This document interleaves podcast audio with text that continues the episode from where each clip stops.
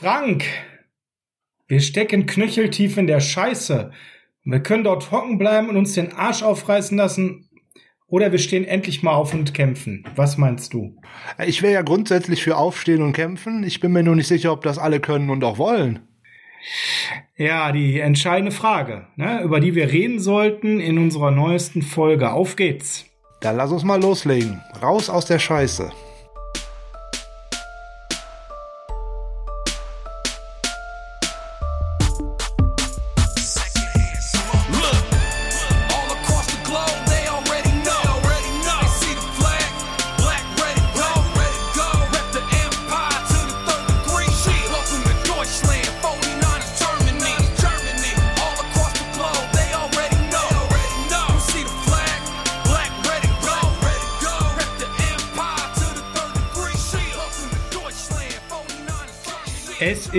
Dienstag, der 15.12.2020 und dienstags ist natürlich Niners Huddle Zeit. Herzlich willkommen zum Niners Huddle, dem Podcast der 49ers Germany, dem schönsten, größten, tollsten Fanclub der San Francisco 49ers im deutschsprachigen Raum. Mein Name ist Sascha Lippe. Sascha Lippe. Mein Gott, das ist mir jetzt zum ersten Mal passiert, bei meinem eigenen Namen mich zu versprechen. Mein Name ist Sascha Lippe und an meiner Seite ist ja, der Klarsprecher Frank Höhle. Schönen guten Tag, schönen guten Morgen, schönen guten Abend, je nachdem, wann ihr uns denn zuhört. Schön, dass ihr es bei uns in dem Podcast wieder geschafft habt und euch trotz der doch nicht so ganz äh, tollen Vorstellung auch äh, jetzt unser Gelaber dazu noch wieder anhört. Und äh, ja, Sascha hat schon vollkommen recht. Man steckt wirklich äh, knöcheltief irgendwo drin, wo man nicht äh, reingehört eigentlich. Und das ganz Schlimme daran ist, das ist so, als wenn man nicht Auto fahren kann. Ne? Wenn man das Auto selber irgendwie in den Graben hineinfährt, dann kommt man auch schlecht wieder raus. Ja, ja. Ihr habt das Zitat vielleicht erkannt, wenn ihr Filmfans seid, so wie ich. Ich bin ein absoluter Filmnerd, hab ja nicht umsonst sogar noch einen zweiten Podcast, wo es um Filme geht. Das ist natürlich aus jedem verdammten Sonntag ein Film, den Footballfans entweder lieben oder hassen. Und äh, eines der bekanntesten Zitate daraus trifft aber wunderbar auf äh, unsere Situation, denn Frank, ja, wenn wir spielen, dann ist das momentan ja im weitesten Sinne any giveaway Sunday, kann man sagen.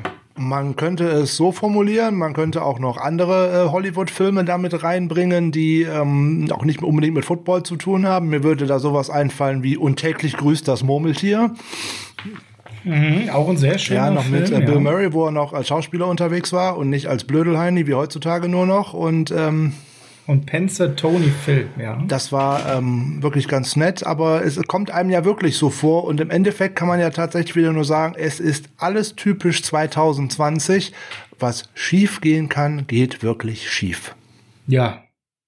Und vieles, was schief geht, hat einen Namen, den wir, den wir jetzt seit äh, Wochen kritisieren. Den müssen wir auch heute kritisieren. Aber da das Ganze wenig inhaltlichen Mehrwert bietet, haben wir gesagt, wir werden das kurz halten heute. Vielleicht wird die Folge auch kürzer. Vielleicht gibt es auch tolle andere Sachen, über die wir gleich berichten. Wir fangen an, wie immer, mit den News der Woche. Und da gibt's gar nicht so viel, Frank. Aber es gab ein paar spektakuläre Raster-Moves, die wir natürlich besprechen wollen. Ähm, wir haben zum einen äh, Tom Compton auf Injured Reserve gepackt. Den sehen wir damit natürlich in dieser Saison nicht mehr wieder. Frank, was hat er denn? Ja, jetzt hat er schon, äh, was jetzt rausgekommen ist, anscheinend schon wer gegen die Rams in Woche 12 eine Gehirnerschütterung davon getragen, hat sich dann jetzt die letzten Wochen ja damit rumgeplagt, hat ja dann sogar noch ein Spiel gemacht, hat sich dann in einem Walkthrough noch eine wieder zugezogen, damit das Spiel verpasst. Legendär. Legendär, ja, aber gut, wenn du vorgeschädigt bist, dann, okay, dann ist alles möglich jetzt dann anscheinend wieder und ähm, damit ist er jetzt auf Injured Reserve, könnte maximal im Saisonfinale gegen die Seattle Seahawks noch einmal zurückkommen. Halte ich persönlich aber für unwahrscheinlich. Und ja, andere Roster-Moves sind sozusagen dann ja die Nachzügler aus diesem Move, beziehungsweise einen gab es schon eher. Also die 49ers werden das schon gewusst haben. Weil Anfang Mitte der Woche hat man ja schon von der Practice Squad äh, einen weiteren Offensive Liner nach oben geholt. Das war Toni Bergström. Da haben wir ja am Freitag schon im Podcast drüber gesprochen. Ein ehemaliger Drittrunden-Pick der Raiders, inzwischen 32 Jahre alt, der letzte Saison noch ordentlich gespielt hat. Der sorgte also schon mal für Tiefe. Das war jetzt äh, keine so äh, unglaublich äh, tolle äh, Neuigkeit oder etwas, was einen nach vorne bringt, sondern da bricht halt auch weiter Tiefe weg, logischerweise. Da kommt ein zwar Next Man Up, ähm, aber Next Man Up ist dann halt auch zumeist ein Qualitätsverlust und damit muss man äh, definitiv äh, zurechtkommen.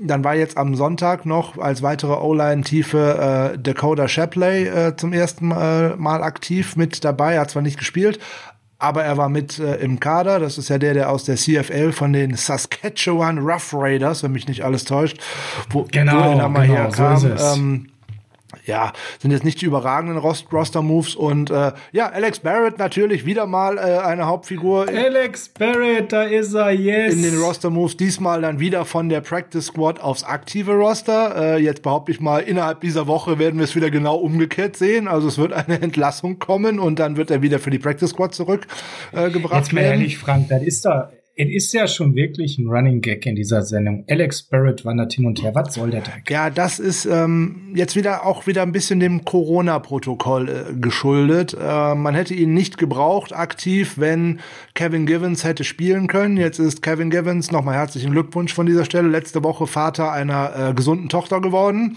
Ja, herzlichen Glückwunsch, sauber. Jetzt lebt seine Frau aber an der Ostküste, also sprich, er hat das Team verlassen, ist an die Ostküste geflogen, hat damit ähm, zumindest an einem Tag äh, die Covid-19-Tests verpasst und was dann nach den aktuellen Regularien bedeutet.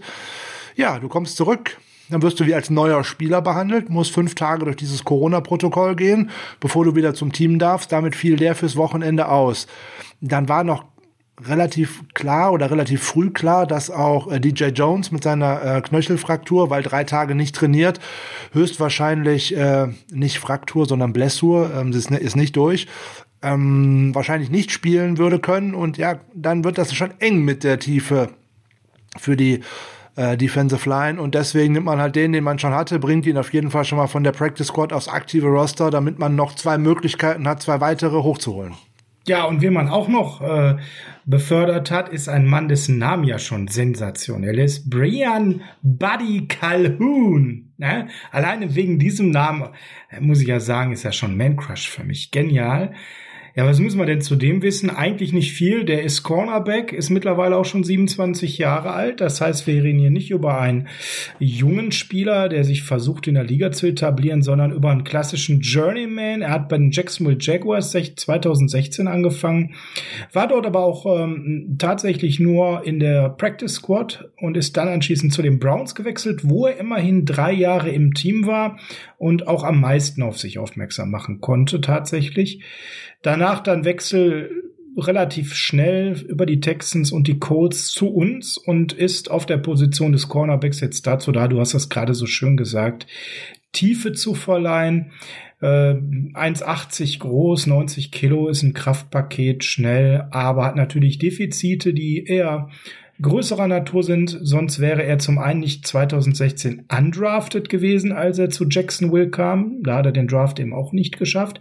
Den Final Cut hat er ja auch nicht geschafft und auch in seiner, ich sage jetzt mal vorsichtig, erfolgreichsten Zeit bei den Cleveland Browns, ja, da war er dann Rotationsspieler. Ne? Da hat er dann in den Spielen meistens ähm, einige Snaps gesehen, aber war im erweiterten Kreis.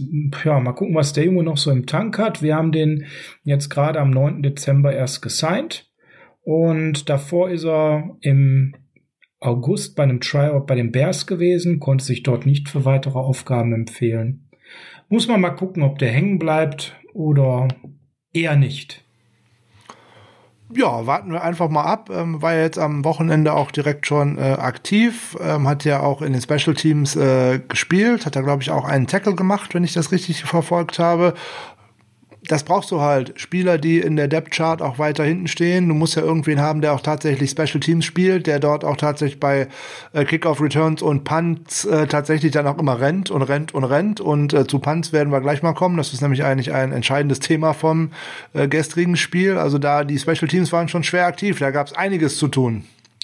Ja, einiges zu tun haben wir natürlich auch, wenn wir uns jetzt mal äh, das Spiel anschauen, denn das war es tatsächlich schon an News. Es ist nicht sonderlich viel passiert. Ähm, zu der aktuellen Verletzungssituation kann man jetzt gerade gar nicht so viel sagen, weil das da immer zu knapp nach dem Spiel ist, wenn wir aufnehmen. Da müssen wir einfach mal ein bisschen abwarten, wann es Neuigkeiten gibt von den üblichen Verdächtigen, hm, denn da. Ja, wir, wir könnten da einmal kurz einen kleinen Abriss zu geben. Also bei Debo Samuel kann man sicherlich davon ausgehen, die Saison ist vorbei. Ja, ziemlich wahrscheinlich, ne? Denn der ist ja nicht umsonst ganz so früh rausgegangen und das war definitiv auch um, etwas ernsterer Natur. Und äh, da wir ja nicht mehr ganz so viele Spiele auf der Uhr haben, müssen wir jetzt einfach eben auch mal davon ausgehen, dass die Saison zu Ende ist. Eine Saison, in der er immer wieder ein enormes Potenzial gezeigt hat, aber leider am Ende viel zu wenig spielen konnte.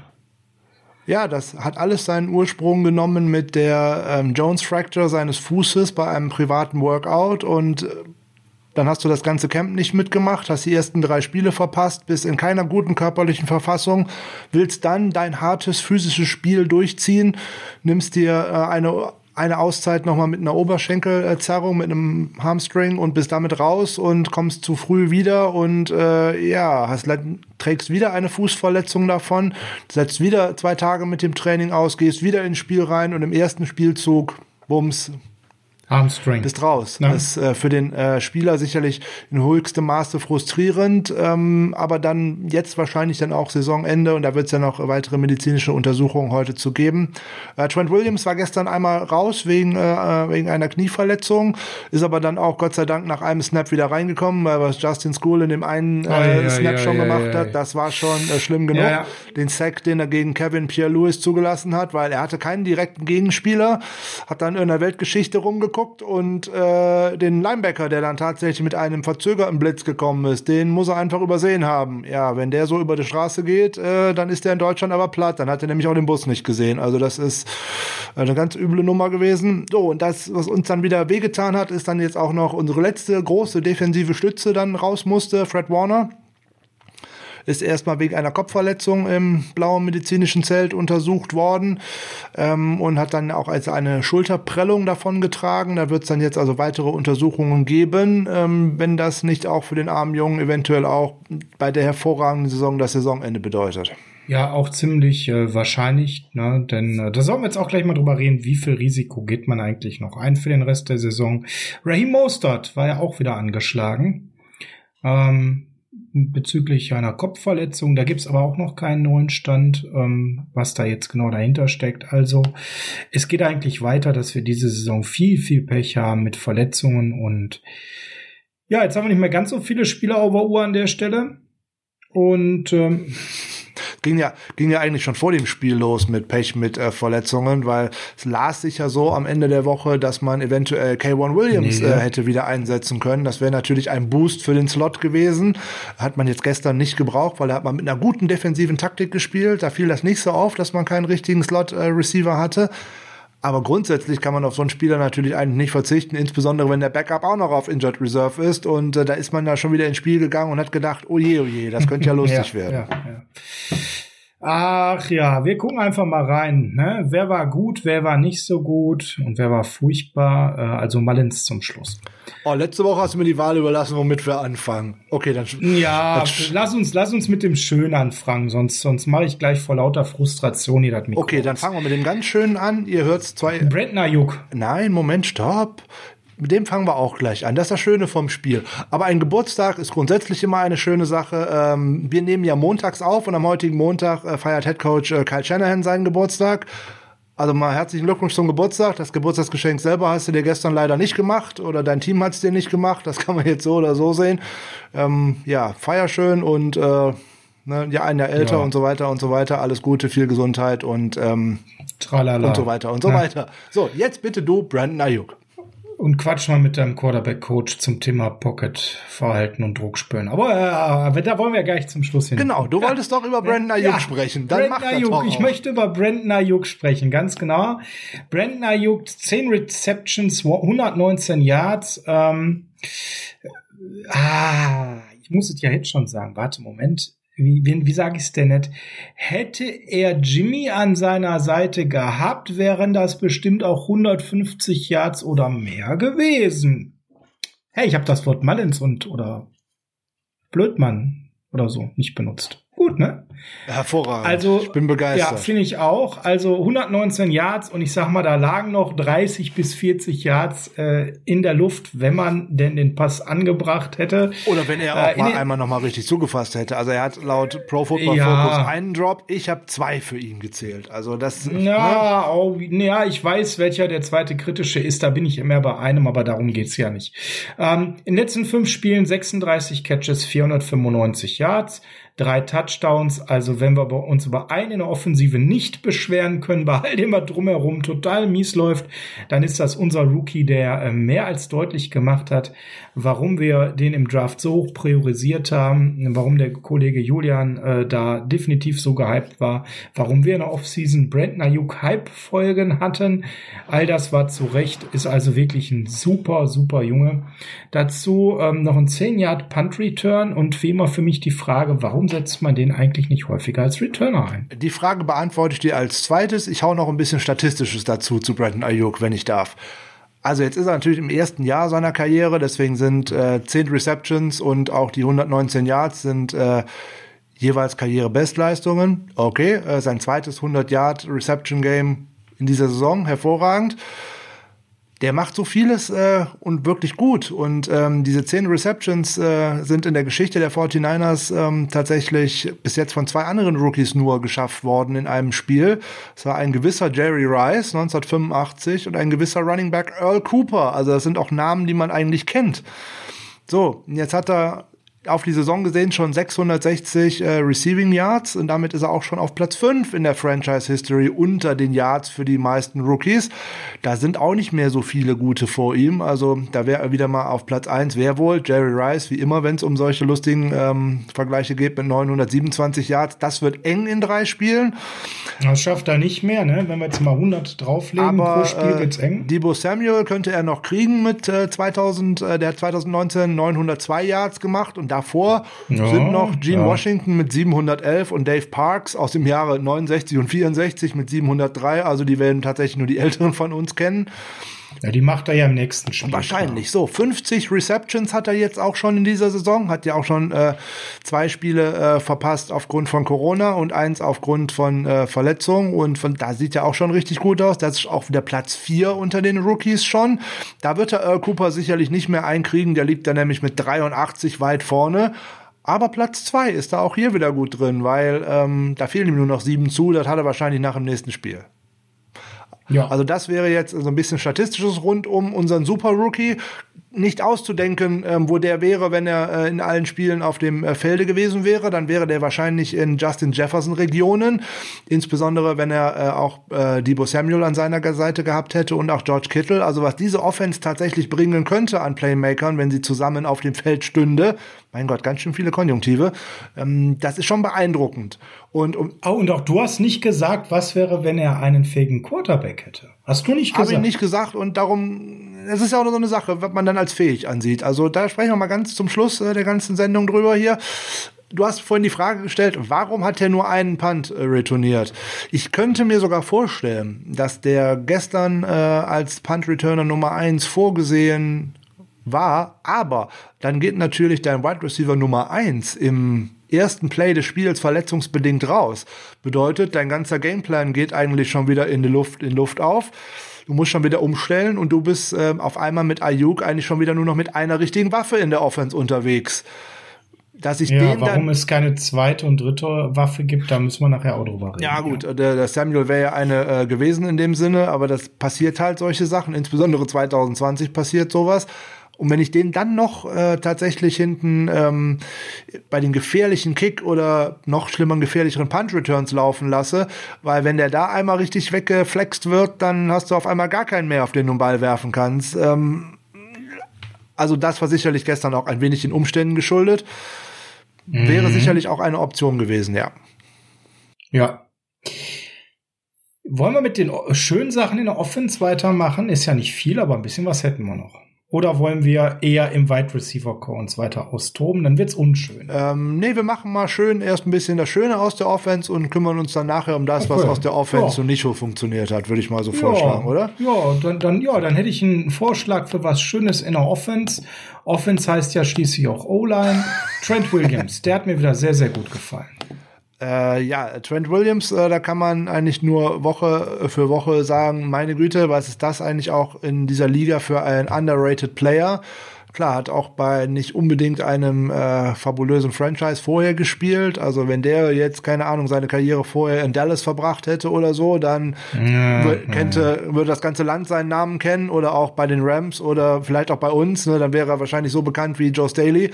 Aber der bringt halt Woche für Woche äh, Leistung und ähm, ja, man sieht auch sofort, wenn er nicht auf dem Feld ist. Wie gesagt, den, den Sack, den Mullins bekommen hat von äh, Kevin Pierre-Lewis, weil Justin School äh, gedacht hat, oh, Vögel oder keine Ahnung. Äh, wenn, ich, wenn, ich schon, wenn ich schon keinen Gegenspieler habe, muss ich wenigstens gucken, dass ich entweder meinem Nebenmann helfe oder mal schauen, ob ein verzögerter Blitz irgendwie kommt oder sowas. Und, Irgendwas und, halt. und nicht gucken, ähm, oh, ich bin auf der Anzeigentafel zu sehen oder keine Ahnung, wo uh, der hingeguckt hat. Hallo Mama, Kuckuck, hallo Mama. Weil der hat so definitiv nicht nach vorne und nicht nach links geschaut, also da, wo er hinschauen müsste als Left Tackle, dass man sich nur fragen kann, was ist da gerade in dem vorgegangen? Football definitiv nicht.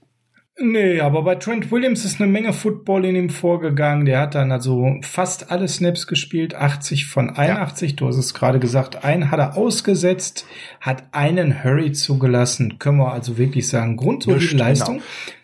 Wer mir auch gut gefallen hat, war Colton McKivitz. Ha, mein Man-Crush aus der Offseason sozusagen. Der sich wirklich so langsam gefühlt reinarbeitet. Ja, der hat äh, grundsätzlich seine äh, Defizite, was man gestern nicht gesehen hat, im, im Run-Block, aber der war ja über vier Jahre äh, bei den Mountaineers äh, in, im College ein, ein Top-Pass-Protector als Right oder auch als Left Tackle. Ähm, dass er bei uns jetzt Guard spielt, ist deswegen, weil er ein bisschen undersized ist, in Anführungszeichen, und weil er für das Shanahan-System nicht kräftig genug ist, um über außen im Run-Game zu blocken. Der hat da gestern wirklich sein bestes Spiel gemacht, würde ich mal glatt behaupten, weil keinen Pressure zugelassen. Hm, da kann man mitarbeiten, würde ich mal so sagen. Ja, acht beste Offensivspieler am Ende, ne? Endlich mal nicht da unten drin. Und äh, ja, das Run-Blocking-Grade hat ihm dann noch ein besseres All-Around-Grade verhagelt, aber im Pass-Blocking war er der zweitbeste 49er. Da ist also zumindestens Potenzial zu erkennen, denn wir sind ja mitten in der Evaluierung, liebe Freunde, weil wir ja nicht mehr in die Playoffs kommen. Na, ups, jetzt habe ich es ausgesprochen. Und wenn du so schön bei Evaluierung bist, dann können wir ja noch auf den dritten gucken, der in der Offensive Line eigentlich wieder erneut gut abgeliefert hat, auf einer Position, auf der er ja ohnehin auch noch immer lernt. Auch der gute Daniel Brunskill hat bloß zwei Pressures zugelassen. Ja, auch eine total solide Leistung. Wobei er jetzt für mich nicht so herausragend in einem einzelnen Bereich war. Nein, das nicht. Zum Beispiel Vollkommen richtig. McKivitt beim Passblocking. Alles durchschnittlich, eine durchschnittliche Leistung. Wer tatsächlich abgefallen ist, ist diesmal Laken Tomlinson. Ja, der hatte einen roughly Sunday sozusagen. Der hat äh, kräftig zu tun gekommen, aber jetzt hatte der auch einen Gegenspieler, der ist übel. Also, ne, dass Jonathan Allen, äh, wenn der auch wieder bei der richtigen Franchise spielen würde, dann würde den auch wieder jeder kennen. Ich habe es am Freitag im Podcast schon gesagt. Seitdem er in die Liga gekommen ist, seit 2018, hat er als Defensive Tackle die meisten Tackles und die meisten Tackles for Loss vor Andrew Donald, äh, vor Aaron Donald, Entschuldigung. Vor, ja, hier darfst du den auch Andrew vor Donald DeForest, Der hat vor ja DeForest so Buckner und vor allen anderen. Das ist der Mann, ja. der da die meisten Tackles macht. Und das ist ein ganz, ganz unangenehmer Gegenspieler. Sogar vor Andrew Donald. Sogar vor Andrew Donald, ja. Da hat dann ein bisher guter Laken Tomlinson an der Stelle drei Hits, zwei Hurries abgegeben. Ja, sein schlechtestes Spiel der Saison sein schlechtestes Spiel der Saison und da konnte tatsächlich ihm auch sein Co. an seiner linken Seite nicht wirklich viel helfen. Da haben, da haben die äh, das Washington Football Team, ich will immer Redskins sagen, das wollte ich am Freitag auch schon machen. Das Football Team hat das wirklich gut analysiert und wo man auch seine eigenen Stärken äh, ausspielen konnte. So richtig abgefallen aus der ganzen Line ist tatsächlich äh, Laken Tomlinson und der, wenn man jetzt noch wieder auf die Pressure-Statistik schaut, derjenige, der die meisten Pressures äh, verursacht verursacht hat, ähm, ist kein Linespieler. Es ist kein Running Back und es ist kein Tight End. Ähm, das ist dummerweise der Quarterback selber. Oh, ja, ja. Ah, nee, aber zu dem, aber zu dem kommen wir ja jetzt noch. Nee, das müssen wir uns ja alles für ein Ende sammeln, damit wirklich auch der Letzte versteht, dass Nick Malins eine Nullpe ist. Mike McGlinchey würde ich gerne ja. noch kurz erwähnen der hatte jetzt nicht das beste Spiel, aber er wird mir gerade in den Medien zu hart attackiert. Also der hatte zwei Hurries abgegeben. Es war ein solides Spiel.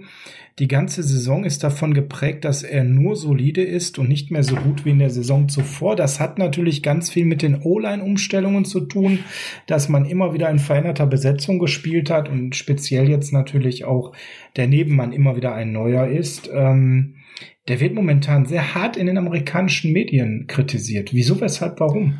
Ja, das ist relativ einfach. Ähm, man äh, hat einen First-Round-Pick in ihn, einen hohen First-Round-Pick. Er war der neunte Pick äh, in seiner Draft-Klasse in ihn investiert und ähm, da fehlt ein wenig die Fortentwicklung. Die Fortentwicklung für die Menschen von außen, das darf man ja auch alles nicht vergessen. Ähm, da werden Dinge an O-Liner gemessen oder herangetragen, äh, Leistungsmerkmale, die ein Coach vielleicht gar nicht so sieht. Und das ist der eigentlich springende Punkt. Ähm, der gute Mike McGlinchey hat auch in der Offseason ähm, auf Anweisung seines Coaching-Staffs Gewicht verloren, weil man ihn eben noch mehr im, zum Blocking im Running Game einsetzen wollte. Er ist der Offensive Liner, der hinter den, in den letzten beiden Jahren am meisten Yards erlaufen worden ist in der Liga. Das darf man auch immer nicht vergessen. Das wirft man dann jetzt gerne so hinten dran. Also man bringt einem Offensive Liner bei, er soll noch ein bisschen äh, Kilos runterkriegen. Hat, glaube ich, äh, acht oder neun Kilo runtergenommen in der Offseason. Die fehlen dem natürlich dann jetzt auch gerade mal bei einem Bull Rush. Und wenn man dann auch noch gegen richtig gute Gegenspieler dann kommt, ne, jetzt so Montez Sweat ist einer der heißesten äh, Edge Rusher, der da im Moment rumläuft, dann wird schon schwierig. Aber die Anforderungen, die dieses äh, Shanahan-System an die Offensive Liner stellt, ist ein anderes als bei anderen Teams. Der soll nicht wie ein dicker Baumstamm da rumstehen und nur Passblocken machen. Der soll vor allem noch nach vorne gehen und laufen und da noch andere Leute weg pushen und wegblocken. Wenn man jetzt nochmal an die äh, tollen Spiele der letzten Saison zurückdenkt, zum Beispiel an das Spiel äh, gegen die Cleveland Browns, wer da einen Weg bis in die Endzone zweimal für einen Running Back freigeblockt hat, ungefähr 50 Yards downfield oder auch selbst im NFC Championship Game äh, zweimal für Mostert weite Wege gegangen ist und dort vorgeblockt ist. Das war äh, Mike McGlinchey. Und auch diese Saison ist das Running Game am erfolgreichsten, wenn man über den äh, End läuft sozusagen, also dort, wo Mike McGlinchey blockt. Ähm, Im Passblock sieht er diese Saison tatsächlich nicht so gut aus. Aber das ist eigentlich auch bei einer Kyle Shanahan Offense das zweitrangige. Und ähm, da sahen alle Offensive Liner in der letzten Saison besser aus, weil man dahinter einen Quarterback stehen hatte, der Pressure lesen konnte. Wie schön wir das immer wieder sagen, ohne Nick Mullins ist scheiße zu sagen. Wunderbar. Ja, also Nein, das liegt, liegt ja nicht alleine an äh, Nick Mullins. Es liegt ja auch an, äh, an dem Coaching, was verlangt wird. Es liegt auch an Running Schemes. Es liegt auch daran, wie die Gegner die äh, 49ers von der letzten Saison beobachtet haben und jetzt auch ihre Rückschlüsse daraus gezogen haben, wo man attackieren soll und wie man attackieren soll. So, das vergessen immer ganz viele. Wenn der jetzt bei den Dallas Cowboys spielen würde, nur als Beispiel, dann hätte der 25 Kilo mehr drauf und dann würde der noch im Bullrush keiner wegschmeißen. Aber äh, der soll, der soll aber bei den Cowboys auch nicht 15, 20, 25 Yards Downfield blocken, sondern der soll nur in dieser Line stehen und sonst nichts anderes machen. Das ist halt der Unterschied. Das ist die Frage, welches Kriterium lege ich jetzt an? Ne, wenn ich das Kriterium, das allgemeine Kriterium anlege, der hat so und so viel zugelassen und dergleichen, okay, dann sieht der schlecht aus, lege ich die Kai Shanahan Maßstäbe oder die Maßstäbe aus einer West Coast Offense an, ist er einer der besten Right Tackles, die man für dieses System bekommen kann. Kommen wir noch zu einem Spieler, der für mich okay war in, in der Offensive. So den letzten, den ich finde, bevor ich dann gleich renten muss. Äh, Raheem Mostert hatte leider nur 16 Snaps, auch wieder angeschlagen, Kopfverletzung unter anderem. Wenn er auf dem Feld war, und das war auch im Spiel zuvor schon so, dass ich diese Wahrnehmung hatte, dann hat er, auch wenn er nicht voll fit ist, immer eine gewisse Gefahr ausgestrahlt und dann hatte man immer das Gefühl, jetzt geht was. 14 Laufversuche bei 16 Snaps für ähm, 65 Yards, macht 4,6 Yards pro Versuch. Alles gute Werte, Frank. Ja, das sind sehr gute Werte und insbesondere gestern hat man in Teilen des Spiels es wenigstens geschafft, wieder über die Edges zu laufen. Als ob jemand tatsächlich zugehört hätte am Freitag. Hallo Freunde, ihr müsst über Tomlinson und Williams laufen, über die linke Seite und dann muss da auch noch Kyle Juszczyk vorblocken. Das hat gestern hier und da auch mal funktioniert. An den Fällen, wo es nicht funktioniert hat, ist es meistens am Tight End gescheitert, nämlich Ross Dwelly kann einfach nicht Run blocken. Oder zumindest nicht so, wie es für dieses System nötig ist. Also vielleicht mal mit Zahlen unterfüttert, was du sagst. Die 14 Laufversuche von Raheem Mostert, da gingen dann drei über links über den Edge, drei rechts über den Edge. Das sind schon mal sechs von 14. Das ist schon mal eine gute Sache. Dann auch mit Erfolg. Links über den Edge bei drei Versuchen 19 Yards, also 6,3 Yards pro Versuch. Dazu ähm, zwei First Down rausgeholt. Und dann über den Rechtsedge 23 Yards bei drei Versuchen, 7,7 Yards pro Versuch, also auch richtig gut. Und jetzt. Jetzt denken wir nochmal an das, was wir vorher gesagt haben, ne? Auf der einen Seite blockt Williams und die 7,7 Yards, wer blockt davor? Mike McLynch. Genau. Ja, wenn ich dann aber den Right Guard eben gehe, dann ein Versuch minus zwei Yards. Wenn ich über Tomlinson gehe, fünf Versuche, 15 Yards, drei Yards pro Versuch, also schon unterdurchschnittlich. Und dann haben wir halt noch die Möglichkeit, durch die Mitte zu gehen, Mitte rechts. Das ist dann zwei Versuche, zehn Yards. Das war noch okay, aber man merkt ganz klar, dass was du sagst, über die Edges gehen, ist hier an der Stelle der erfolgsversprechende Faktor und ist, warum auch immer, viel zu spät halt in dieser Saison wirklich seriös mal forciert worden weil es halt schwer ist, dorthin zu kommen, wenn ein, ein Spieler wie George Kittle fehlt der zum einen immer eine Passing-Option ist, der aber zum anderen ein sensationeller Blocker ist und der sich da auch nicht zu schade für ist und der auch wirklich einfach mal einen Defensive End aufhalten kann oder auch sogar einen Defensive Tackle, wenn der mal auf die Seite rüberkommen kann, dass der die einfach aufhalten kann. Das können auch gar nicht so viele Spieler. Äh, man hat es gestern äh, einmal gesehen, da war, glaube ich, Kyle Juszczyk in einem Pass Protection Set. Da ist äh, Montez Sweat auf ihn draufgelaufen da hat er keine Chance. Ähm, da einfach von der Masse her hat er keine Chance.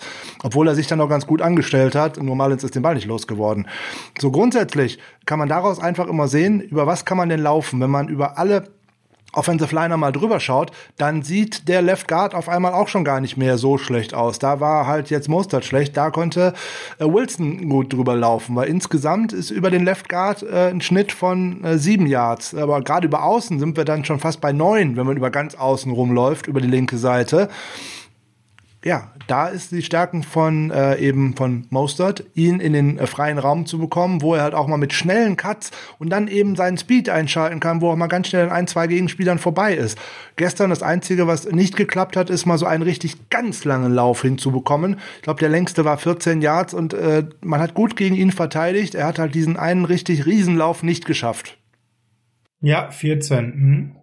14 hm, Yards war der längste, wobei das schon in Ordnung ist.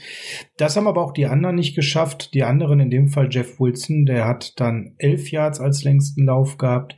Der hat dann übernommen. Er hatte 11 Versuche bei ähm, 11 Snaps, also immer wenn er auf dem Platz stand beim Snap, dann ja, ist auch gelaufen und ähm, da war 11 Yards das längste, bei 11 Versuchen 31 Yards, 2,8. Man sieht also direkt den Unterschied auch bei den Yards pro Versuch. Die ist schon stark unterschiedlich im Vergleich zu Mostert. Ähm, das hat natürlich ein bisschen was mit dem Playcalling zu tun, aber auch mit der Qualität. Dazu hat er sich dann natürlich ein Fumble erlaubt. Das ist, geht gar nicht. Ja, das Problem haben wir ja vor äh, zwei Wochen äh, schon einmal angesprochen, dass Ball Protection ähm, gerade gegen gute Defensive Liner das A und O und ein absolutes Basic ist. Und äh, dass Jeff Wilson das jetzt zum zweiten Mal in Folge nicht hinbekommen hat, ähm, stimmt mich echt schon nicht gut, auch was seine Zukunft anbelangt, weil diese ganzen Turnover die schießen dich weg. Die schießen dich wirklich weg. Ne, aus dem Wilson-Fumble äh, ist, äh, sind drei Punkte entstanden, weil die Defense noch richtig gut äh, gespielt hat dahinter nach. Da konnte man sie noch zum äh, vom, aus der Endzone raushalten. Die beiden anderen Turnover, über die wir später reden, die haben uns für, weitere 14 Punkte gekostet. Also und das Spiel. Und das Spiel. Any Giveaway Sunday. Genau, Any Giveaway Sunday. Und ähm, das ist äh, ein Ding, Basics, das ist eine absolute Basic, Ball Protection. Da sind so viele starke Defensive Liner, das müssen die ja über die Woche hinweg zum Erbre oder bis zum Erbrechen gehört haben in allen Team-Meetings. Wer da mhm. alles rumläuft. Ne? Chase Young, Deron Payne, Montez Sweat und, und, und, und, und, Ryan Kerrigan, bla, bla, bla, bla, bla, wer da alles noch ah, mit dabei ist. Chase Young, der war natürlich brutal. Chase ne? Young ist der Nick Bosa der Saison 2020. Das muss man auch einfach mal so anerkennen. Der hat seine Finger überall, der hat, äh, Glück in Anführungszeichen, weil sie sich auch hart erarbeitet. Aber da ist diese ganze Line, da sind fünf First-Round-Picks drin und davon sind vier unter den 20 Spielern mit den meisten Pressures in der Liga. Dass da etwas auf einen zurollt, was sogar noch Potenzial oder mehr Potenzial hat als so eine Front der Rams, völlig klar. Dass da jeder ein Spiel alleine entscheiden kann. Die haben halt alle nicht den Namen wie eben Aaron Donald, aber die sind alle gut. Und das wird man in den nächsten Jahren auch noch sehen, insbesondere unter so einem Defensivcoach wie Ron Rivera. Ja, das ist ja so, dass eigentlich momentan das Potenzial wirklich nur in der Line abgerufen wird und das andere, was da gerade in Washington wächst, ähm, das braucht halt noch seine Zeit, ist sehr viel auch noch limitiert. Ähm, das war ja das, was ihr am Freitag auch gesagt hattet und wir auch schon im Vorfeld angedeutet haben. Also die Line ist unangenehm, mindestens so unangenehm wie die der Rams, habe ich gesagt. Und äh, ja, das hat sich bewahrheitet. Oder wie halt die der 49ers aus der letzten Saison. So, jetzt weiß man mal, wie sich unsere Gegner letzte Saison immer gefühlt haben. Wer mir in der Offensive noch gefallen hat, keiner. Jetzt kommen wir zu denen, die mir nicht so gefallen haben. Ja, wir bleiben beim Wide Receiver äh, Core und äh, ich gebe mal eine steile These ab. Oh je. Wir haben mit Depot Samuel, wenn er fit ist, einen Wide Receiver Nummer eins. Wir haben einen hervorragenden Rookie Brandon Ayuk als Wide Receiver Nummer zwei. Und eigentlich sind die sogar Nummer zwei und drei, wenn George Kittle quasi unser Receiver Nummer eins ist. Bis dahin, denke ich mal, stimmst du mir zu? Ich würde über die einzelne Nummerierung streiten, aber wenn ich alle drei vorne sehe, dann bin ich dabei, ja. Dahinter haben wir aber äh, definitiv keinen Wide Receiver mit der Qualität, einen Wide Receiver Spot 3 zu übernehmen oder gar mal einen Wide Receiver Spot 2 zu übernehmen, wenn da vorne mal ein paar Jungs ausfallen aus diesem Triumphirat Ayuk, Samuel und Kittel. Und das hat man hier gesehen, Kittel out, äh, Samuel nach dem ersten Snap out, dann haben wir nur noch Ayuk. Und auf wen wäre es angekommen, Frank? Kendrick Bourne zum Beispiel. Ja, ganz sicher sogar. Richie James zum Beispiel. Ja, lass uns bei Kendrick Bourne bleiben. Du hast vorhin gesagt, bei Ayuk könnte man noch so einen weiteren Drop sehen. Mhm. Äh, wie viel haben wir denn bei Bourne bitte gesehen? Ja, Pro Football Focus äh, schreibt ihm zwei zu. Ähm, ich habe, nee. wenn ich jetzt freundlich, wenn ich freundlich für ihn zähle, habe ich vier gezählt gestern. Also das waren mindestens vier. Ja, und bei aller Kritik an unserem aktuellen Backup Quarterback, das waren viermal Kendrick Bournes Dinger. Also ja. furchtbare Drops, die auch das Spiel massiv beeinflusst haben, Frank. Ja, der war definitiv gestern äh, überhaupt nicht auf dem Feld und Bourne ist für mich einer der Spieler, ähm, die ich so im Intro gemeint habe, ob man denn bereit ist zu kämpfen. Weil wer äh, Kendrick Bourne mal auf äh, Social Media folgt, insbesondere auf Instagram, kann ihn da jeden Tag mit seinen diamantenen Zähnen und dergleichen Grinsen sehen. Und ich glaube nicht, dass der den Ernst der Stunde schon verstanden hat. Und ähm, genauso hat er am vergangenen äh, Sonntag jetzt auch gespielt. Äh, sieben Targets, nur drei Receptions. Ähm, drei mindestens ganz böse Drops, wenn ich nicht sage sogar vier einen Ball heftig deflected, wo man auch noch wieder Glück gehabt hat, dass der nicht auch noch wieder äh, intercepted worden ist. Boah, ähm, da fällt mir persönlich als Schulnote nur eins zu ein. Ich nehme jetzt mal die amerikanische, weil da gibt es äh, ein Notensystem weniger. Ich sag mal F wie failed.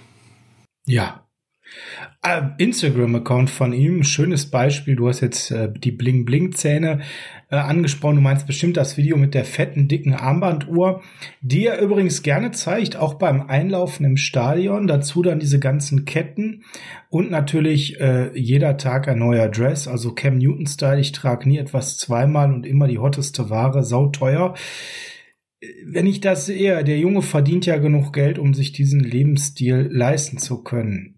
Aber was hat er denn jetzt netto sportlich dafür getan, damit so rumzubrallen?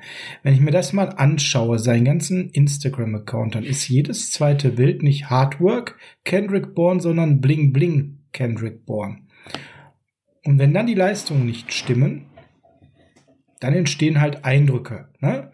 Und du musst ziemlich weit runter scrollen, um dann irgendwann mal ein Bild mit seiner Tochter zu finden. Wenn er das nicht teilen will, dann ist das okay, dann muss er das ja auch nicht. Aber warum will er dann permanent. Dann nimm gar keins, bitte. Sein, sein Glitzer teilen, seine Uhr teilen, ja, oder äh, irgendwie tolle Hemden oder wen er da an Promis kennt oder seine Tattoos ein Selbstdarsteller vor dem Herrn, was man privat erlebt, muss ich auch sagen, das ist einer der Spieler, wo ich sage, da macht Instagram den Spieler deutlich unsympathischer. Und wenn er dann auch noch so nicht abliefert, ja, wie an der Stelle, pff, muss ich ganz ehrlich sagen, da habe ich auch keine Fragen mehr. Das ist für mich der, jemand, der hat sich mit so einer Leistung rausgespielt aus unserer Mannschaft. Also Fragen, Und das ist Fragen ja nicht der erste. Ja, nö. wenn man den cuttet, hat man keine mehr. Weil dann will man ja auch keine Antwort. Und wenn wir mal auf diese Situation schauen, dann muss ich ganz klar sagen, dann haben wir da eben auch die prognostizierten Probleme in der Tiefe dieses Jahr. Wir haben uns diese Saison ganz viel über Dante Pettis unterhalten. Weg. Wir haben uns diese Saison über Trent Taylor unterhalten. Jetzt zweimal tatsächlich unter den inaktiven Spielern. Gestern hätte man ihn nach gerade einem Ausfall auch gebrauchen können, so nebenbei. Ja, aber man hat ihn nicht gebracht. Und Kendrick Bourne ist jetzt der Nächste, der sich nach und nach mit seinen Leistungen immer mehr disqualifiziert, ohne dass da was nachkommt. Wir haben da irgendwelche Karteileichen auf Wide Receiver, die wir dann schon mal ganz gerne äh, ausprobieren. Und Richie James. Damit kommen wir dann zu dem zweiten Frank. Stopp.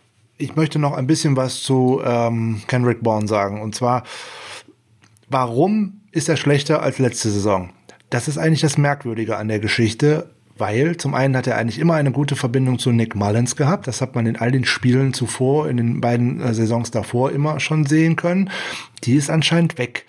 Ähm, er entwickelt sich zurück, was Catch anfängt, weil er hat diese Saison nur noch 63,9 Prozent seiner Targets gefangen. Im Jahr davor waren es 67 und in der Saison 2018 waren es sogar noch 70 Prozent. Schlecht. So, wenn ich dann schaue, wie seine Produktion, wie die sich entwickelt, 3,9 Yards pro Reception. Mhm. Äh, Entschuldigung, 12,5 Yards pro Reception, aber nur 3,9 Yards after Contact passt eigentlich nicht ins Shanahan-System. Er wird jetzt für diese Saison geführt mit äh, vier Fumbles, äh, mit vier äh, Drops. Es sind mehr, definitiv. Er hat schon zwei Ins wieder verursacht durch äh, abgefälschte Bälle. Und insgesamt, wenn man auf ihn wirft, alle drei Quarterbacks äh, kommen auf ein äh, Passer-Rating von 80,6. Ja. Dazu hat er noch zwei False Starts verursacht, unter anderem einen gestern. Und wenn ein Wide Receiver einen False Start verursacht, ist er einfach mit seinem Kopf nicht dabei, weil der startet nicht in the trenches gegen irgendwen rein. Der steht einfach nur falsch. So, jetzt bitte gerne weg von Kendrick Bourne. Ja, ich habe noch was übrigens äh, gefunden, was ich ganz äh, interessant finde. Das möchte ich noch mal zu vorhin einwerfen, und zwar zu Mike mit Glinches Gewicht. Es ist tatsächlich mittlerweile so weit, gibt es eine neue Info, die ist gerade erst rausgekommen, während wir hier den Podcast aufnehmen, die genau darum sich dreht. Und zwar hat Shanahan dazu nochmal Stellung bezogen, dass das Team diskutiert, äh, welches Gewicht denn jetzt das Optimale für äh, den guten Mike wäre. Ja, weil er einer der besten Run-Blocking Right Tackles in der NFL ist. Ähm, und das ist ja eigentlich, wie du schon erklärt hast, genau das, was man will. Aber für ein Overall Number 9 Pick ist das eben ein bisschen zu wenig für die Außenwelt. Und ob es nicht die Möglichkeit gibt, ihn in beiden Protections sehr gut hinzubekommen. Und äh, ja, der hat tatsächlich sogar noch ein bisschen mehr abgenommen mittlerweile. Ja, er hat mittlerweile amerikanische 14 Pfund abgenommen. Ja, das ist auch schon ganz ordentlich wieder. Also er hat wohl noch mal Gewicht verloren unter der Saison. Ähm, ja, und jetzt wird gerade wirklich das in Interviews diskutiert, was denn wirklich das Gewicht ist. Also wenn wir solche Themen schon mittlerweile haben, dann zeigt das ja auch, wie sehr man sich auf Kritik fokussiert und wie tief man da eben reinguckt. Ob etwas wirklich gut ist oder nicht, also wir sind schon sehr, sehr feingliedrig geworden bei der Kritik. Weg von Kendrick Bourne heißt ja nicht weg von schlechtem Wide Receiver Spiel. Wir haben ja einen Wide Receiver, über den wir noch nicht gesprochen haben. Sollte man an der Stelle mal machen. Richie James. Ja, aber der fällt gerade gestern nicht unbedingt in die Kategorie schlecht, wie ich finde. Nö, der hat ganz solide gespielt. Aber wenn wir jetzt mal wieder auf Evaluierung schauen, also drei von drei Targets hat er gekriegt, ne? also alles gefangen für 33 Yards. Solide Noten. Wissen wir denn jetzt bei Richie James, wo wir so wirklich dran sind, wenn das jetzt Zeit der Evaluierung sein soll? Ähm, nein, leider nicht, weil äh, seit dem großen Outing gegen die Green Bay Packers, wo er ja wirklich äh, ein, ein sehr, sehr gutes Spiel hingelegt hat und wirklich gezeigt hat, was auch in ihm stecken kann, seitdem hat er ja, glaube ich, äh, weniger Targets gesehen seit als in diesem einen Spiel. Und äh, er verschwindet oftmals aus dem Gameplan. Ähm, ich erinnere mich an das Spiel letzte Woche, wo er der Ärmste immer äh, die äh, Jet Sweeps und Endarounds laufen durfte, ohne dass er mal äh, einen einzigen Ball davon gesehen hat und wie er auch gerne immer in einer Flat verhungert ist. Ich sehe ihn halt nicht in einem Gameplan und das ist das, was ich einfach nicht verstehe. Danke, danke. Genau das wollte ich nämlich an, darauf wollte ich anspielen. Genau darum geht's mir. Der hatte so ein tolles Game eigentlich so einen richtigen Coming Out, ja, und danach verhungert der in der Bedeutungslosigkeit. Kendrick Bourne, der seit Wochen fragil ist in seiner Leistung, sieht sieben Targets und er sieht drei. Verstehe ich nicht. Verstehe ich nicht. Also ich persönlich würde, äh, wenn ich eine Aufstellung für die 49ers machen würde, äh, würde tatsächlich entweder Ayuk oder Samuel äh, in den Slot stellen und würde einen der beiden Außenreceiver äh, besetzen mit äh, Richie James, weil der alleine mit seinem Speed unheimlich viel tun kann. Der kann dann äh, ganz schön viel laufen und der kann die Defense auseinander scratchen. Der hat auch die Möglichkeit, einen äh, Defender mal tief zu schlagen. Aber das sind alles Dinge, ja. die man bis jetzt einfach nicht tut und äh, weil man da einfach an dieser drei Wide Receiver Rotation äh, festhält, wo dann leider ein Kendrick Bourne im Endeffekt eine Stelle blockiert. Ja, ja und James nur zum Vergleich, wenn die Bälle auf ihn kamen, gab es ein 112er Rating. Damit war es mit Abstand das beste Rating aller Offensivspieler. Ähm, zum Vergleich Brandon Ayuk, der natürlich eine viel höhere Workload hatte mit 16 Targets. 85,2er Rating. Ja, da spielt ein bisschen mit rein, dass der auch ein paar Drops hatte. Gar keine Frage, sonst wäre das höher. Kommen wir mal zu Kendrick Bourne. Das Rating ist 62,8. Und da sieht man halt den Unterschied auch für den Quarterback, je nachdem, wie gut der Wide Receiver mitspielt. Und zu Richie James, er hatte gegen die Green Bay Packers äh, sein Karrierespiel mit 184 Yards, hat in dem Spiel elf Targets gesehen, neun Catches gemacht. Seitdem, seitdem hat er neun Targets gesehen. In eins, zwei, drei, vier Spielen. Hm. Krass, ne? Unver unverständlich. Machen wir noch mal ein paar Zahlen daraus. Wir haben vorhin über Yards. Oh, äh, noch mehr, noch mehr Zahlen. Ja, wieder. sehr. Da müssen wir ja wieder über Kyle Shannons Coaching reden. Yards per Reception sind bei Richie James 17. Yards äh, after Catch pro Reception 10,4. Also es spricht eigentlich alles für ihn, den in einer größeren Rolle einzusetzen. Warum machen wir das nicht? Ich verstehe es nicht. Ich verstehe das wirklich nicht. Ob das an dem, liegt das an dem Gameplan von Kyle Shanahan? Liegt das an äh, dem Wide Receiver Coach Wes Welker, dass er ihn nicht für bereit hält? Äh, liegt das an der fehlenden Möglichkeit des aktuellen Quarterbacks, Bälle nach außen zu werfen? Äh, ich weiß es nicht. Keine Ahnung. Das wird ein Zusammenspiel von allem sein. Äh, ich würde mich in den kommenden drei Spielen freuen, wenn Bourne weniger Snaps bekommt und dafür äh, James mehr. Insbesondere wenn es jetzt danach aussieht, dass Debo Samuel raus ist, wird ja Brandon Ayuk in die Eins-Rolle rutschen. Bitte lass doch Richie James in die Zwei-Rolle rutschen. Ne? Stellt zur Not auch Richie genau. James in den Slot, der ist schnell, der kann auch durch die Mitte laufen.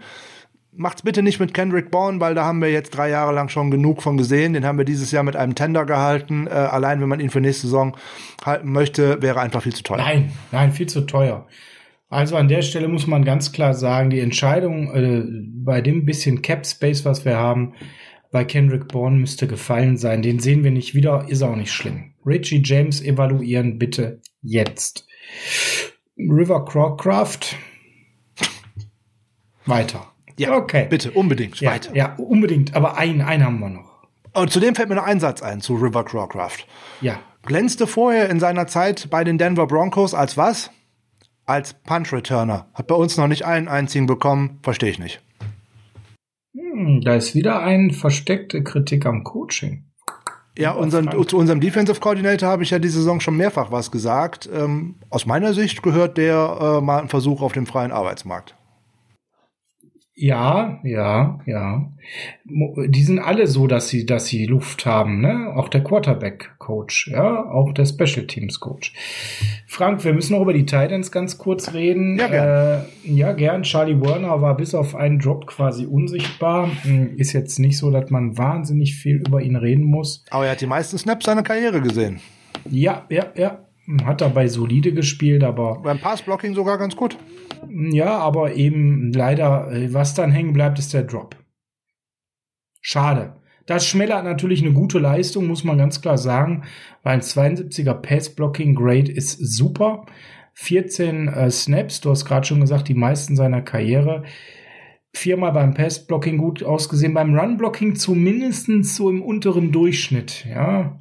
Aber dann natürlich den dummen, dummen Drop. 24 Snaps sogar.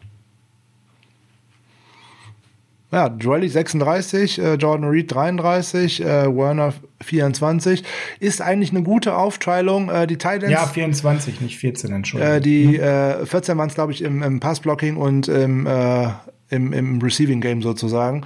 Ähm, mhm. die, äh, die Aufteilung an sich ist ganz gut, äh, aber die Tight Ends sind an sich im Passing Game wieder untergegangen, weil es kein Passing Game über die Mitte gab. Und äh, die Bälle auch, die vier Bälle, die auf äh, den guten Jordan Reed geflogen sind, Ach Gott. Da, die waren aber auch äh, schwer und unfangbar zum Teil. Boah, jede Woche muss der alte Mann so leiden, ne? Wir sagen noch nicht, wegen, wegen wem wer das schuld ist. Wir haben, aber wir sagen ja, nur, je, jede Woche muss der alte Mann wieder so leiden da ne? und wieder auch, irgendwo zum Defender werden. Da kommen halt viele äh, Faktoren äh, zusammen und ähm, ja, ich sage ja bei, hm. zu, zu äh, dem guten Jordan Reed habe ich ja schon mehrfach gesagt, ich würde mir wünschen, dass man ihn zu einem relativ günstigen Preis, so wie jetzt eventuell für nächste Saison nochmal wiederbringt, weil im Zusammenspiel mit Kittel ist der garantiert eine Rakete. Ja, genau, weil dann Kittel eben, wir stellen uns einfach mal vor, Dwelly weg und die Snaps übernimmt Kittel. Genial. Ne? Dann haben wir da eine unfassbar äh, starke Unit und ich glaube, dann kann Reed ganz anders nochmal scheinen. Ja, sicher. Insbesondere wenn du mal dann tatsächlich auch mit zwei Tight End Sets spielst, wo du dann halt zwei gefährliche Optionen auf dem Feld hast, wo man hinwerfen könnte. Das wird für eine Defense natürlich immer schwieriger. So, so weißt du dann aber immer im Moment, da wir immer nur einen Tight End auf dem Feld haben, ne, kann man ja hochrechnen. Ne, wir hatten 81 Offensive Snaps gestern. Wir haben gerade über die Snap Counts gesprochen. Ist der Read auf dem Feld? Ist es eigentlich ein Passblock, äh, ein äh, Passblocking äh, Play für die 49ers und sprich für den Gegner ist ganz klar, da wird geworfen. Und wahrscheinlich auf Read. Und dann auch noch irgendwie komisch in den Rücken oder drei Meter zu hoch. Aber das ist ein anderes Thema. Wir wollen noch nicht reden, äh, wessen Schuld das ist. Das machen aber auch ganz viele Quarterbacks. Äh, ist aber die Frage, wie das immer so rüberkommt. Ja, ja, genau. Patrick dann, Mahomes äh, wirft auch mal in den Rücken, aber der hat dann auch ja. Glück, dass ein Travis Kelsey so ein Ding dann auch mal fängt. Genau, Travis Kelsey ist vielleicht noch mal ein anderes Kaliber als Reed. Ähm, ich glaube, in der Offensive haben wir alle relevanten Spieler besprochen. Kommen wir zur Defense. Ja, gerne. Ja gut, wir lassen mal den guten Akello weg, der immerhin mittlerweile wieder äh, spielen darf, wenn auch nur überschaubar viel ähm, haben wir doch zwei, drei starke Vorstellungen gesehen und vorneweg für mich Drake Greenlaw der beste Spieler in der Defensive in diesem Spiel. Greenlaw hat, glaube ich, das beste Spiel von oder sein persönlich bestes Spiel in dieser Saison abgeliefert. Der ist ja in dieser Saison auch ein bisschen was schuldig geblieben. Das passiert ja gerne mal im äh, zweiten Jahr aber er ist solide. Er ist grundsolide mit dann jetzt endlich mal einem wirklich guten Ausschlag nach oben. Das hat sich jetzt auch tatsächlich, wenn man äh, Akello Witherspoon mal rausrechnet, als äh, unter den Grades bei Pro Football Focus äh, niedergeschlagen. Da ist er dann der beste gegradete, eben nach Akello Witherspoon mit seinen vier Defensive Snaps. Das lassen wir mal raus. So, äh, sechs Tackles, äh, zwei Assists, vier Stops, ähm, das alles sehr ordentlich, hat äh, von vier Targets zwei äh, zugelassen, nur 18 Yards, einen, einen Stop hingelegt bei einem kritischen äh, Third Down, also auch ja, da, der war, der war wichtig. Der ja. war sehr gut, hat sogar noch einen Quarterback Pressure dazu, ähm, also für mich eigentlich unser Defensivspieler äh, der Woche. Äh, von Greenlaw möchte ich gerne mehr sehen und auch insbesondere in der zweiten Halbzeit, als dann auch nach Warner draußen war, hat er für mich noch einen Schritt nach vorne gemacht. Da war er sehr präsent. Hat er sehr viel Verantwortung übernommen. Wer mir auch sehr gut gefallen hat, war Jason Verrett, der zuverlässig seine Seite eigentlich zugemacht hat.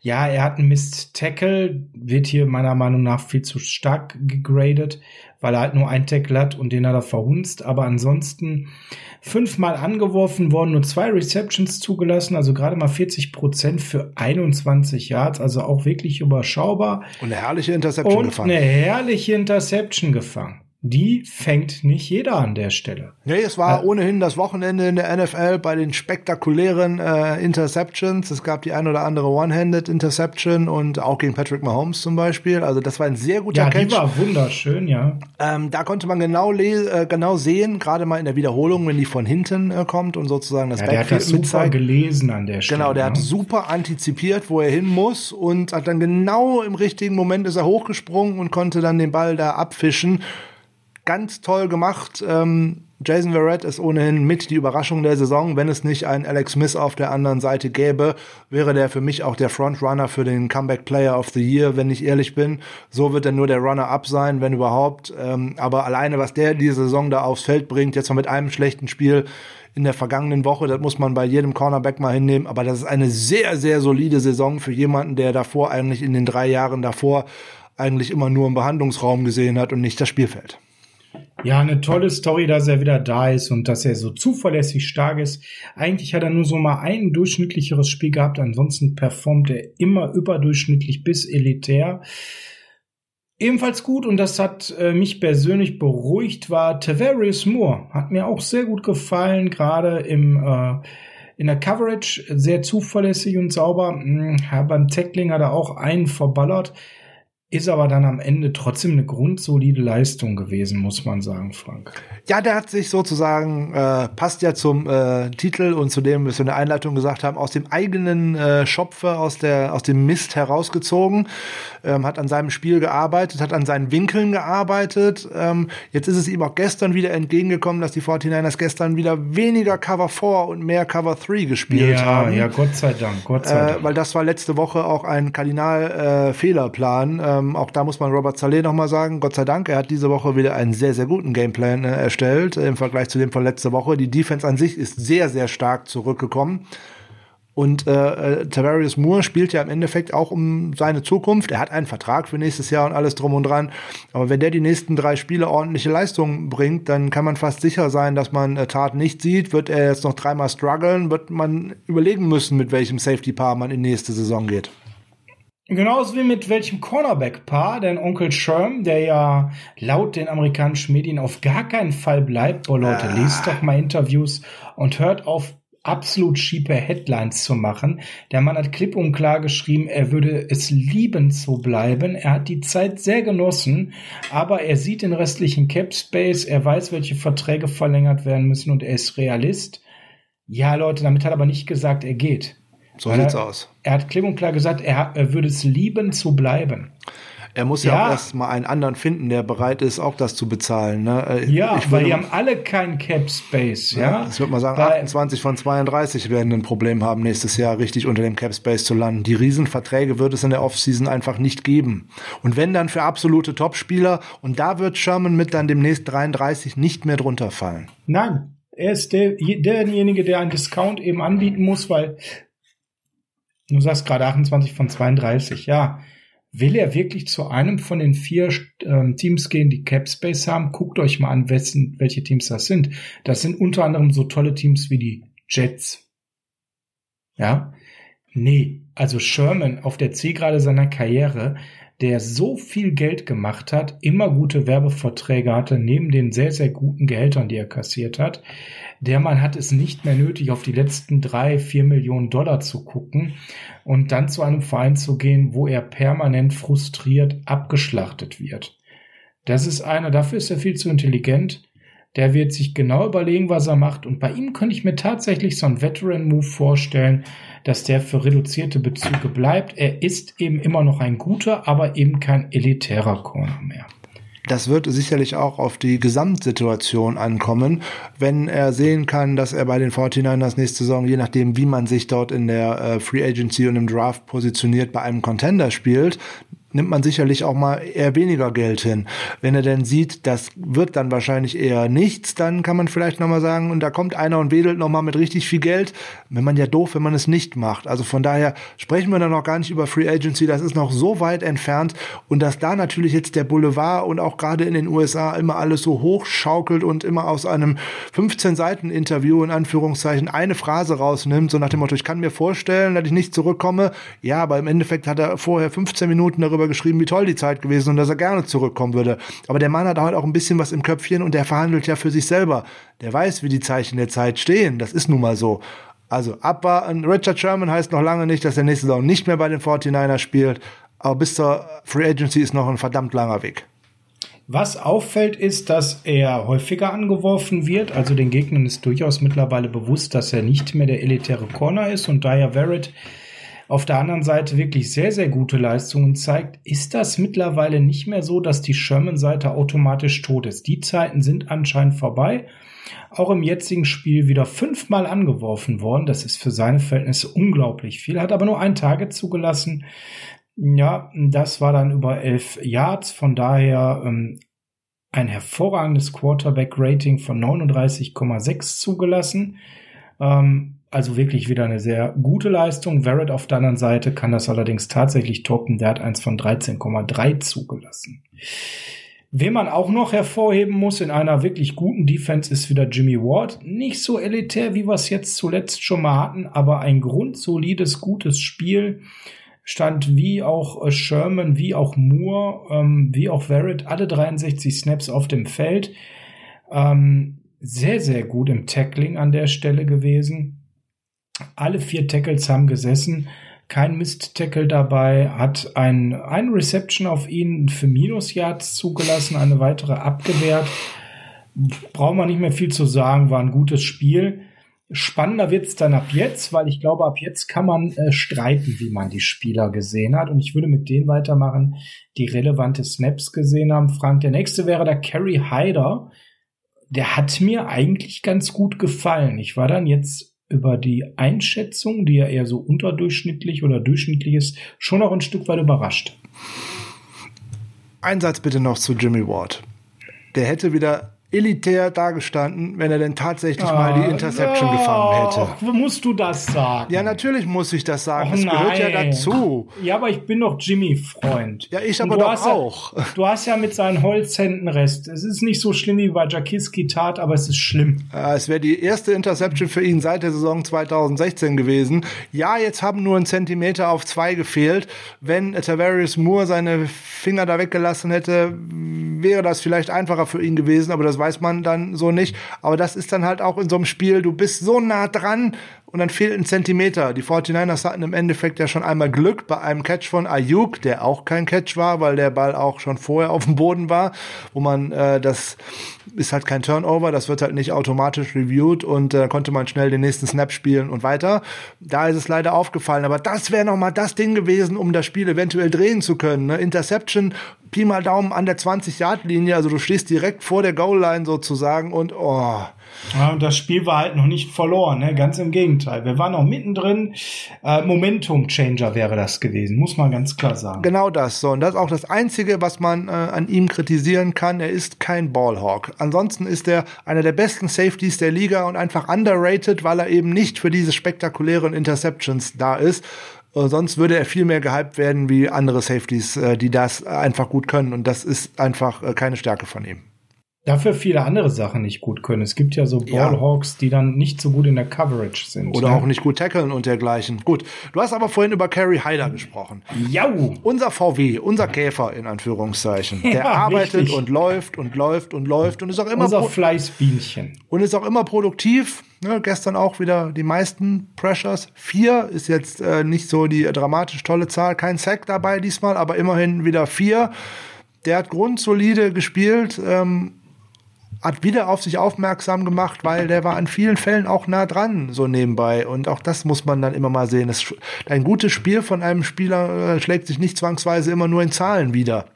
Ja. Auch, auch, Eric, auch, Eric, Armstead hat gestern wieder ein gutes Spiel äh, geliefert. Na, na, na, der hatte aber auch zwei übel Miss Tackles, also bitte. Ja, aber der war viel unterwegs und der war viel auch gegen die äh, Running Backs unterwegs, auch in dem Kurzpass und dem Screen Game. Und auch das muss man für einen Defensive Liner mal sehen, was der da auch dann tut. Und man, man weiß ja nie, welche Aufgaben die auch tatsächlich gerade da bekommen haben.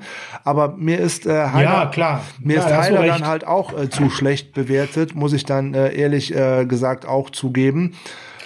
Äh, also der spielt auf einem Level mit Armstead und Armsteads Leistung wird eigentlich nur durch die zwei Miss Tackles ähm, geschmälert, ja. weil der ansonsten wirklich eine sehr grundsolide, gute Leistung gezeigt hat und beide haben auch noch die gleiche Anzahl an Snaps gespielt.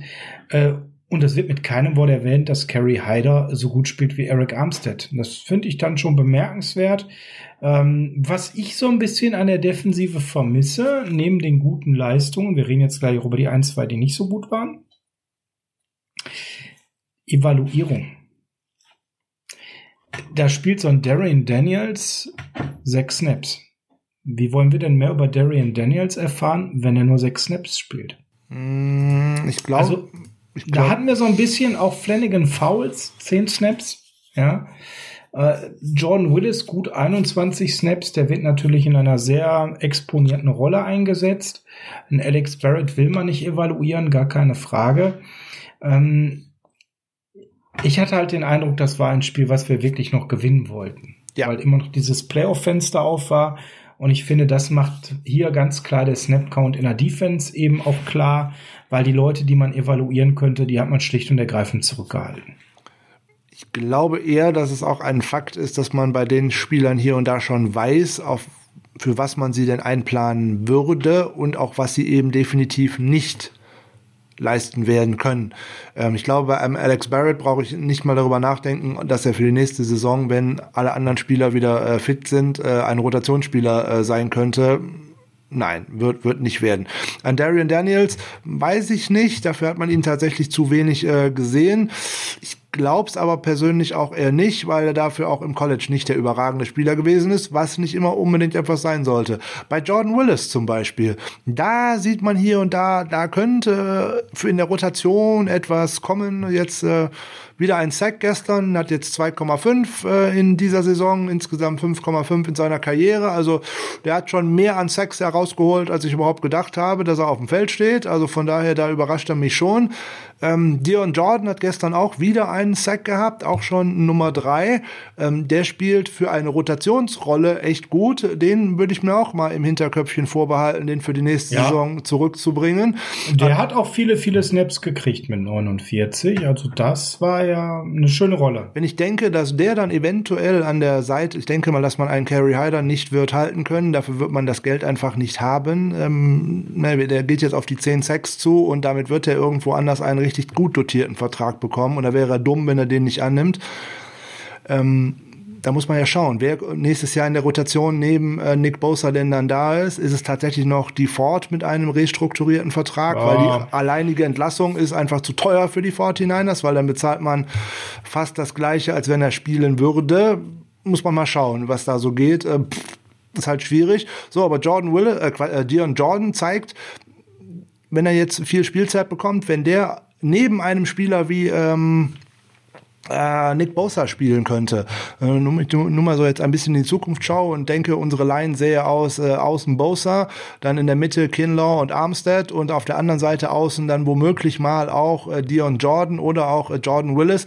Also damit hätte ich nicht so viel Bauchschmerzen. Das könnte ich mir schon ganz gut vorstellen, insbesondere weil dann der Hauptlast äh, wieder Richtung Bosa geht und das würde für alle anderen wieder die Lücken aufmachen und dann produziert auch ein Armstead wieder und was dann auch ein ehemaliger First Round Pick wie Dion Jordan Jordan mit immer 1 zu 1 Duellen ausrichten könnte. Hm. Klingt spannend. Wie hat dir denn äh, zum Thema spannend Dante Johnson gefallen? Jetzt möchtest du doch bestimmt was Plakatives von mir hören, oder? Ja, so plakativ wie es nur geht. Okay, so plakativ wie es nur geht, so Dante Johnson. Okay. Das ist Dante Johnson und äh, einer deiner in Anführungsstrichen Lieblinge. So, letzte Woche ist er viel zu gut bewertet worden, da war er eigentlich sau schlecht. Diese Woche hat er eigentlich gut gespielt und wird sau schlecht bewertet. damit ist alles gesagt. Der ist nämlich laut Statistiken unser schlechtester Spieler.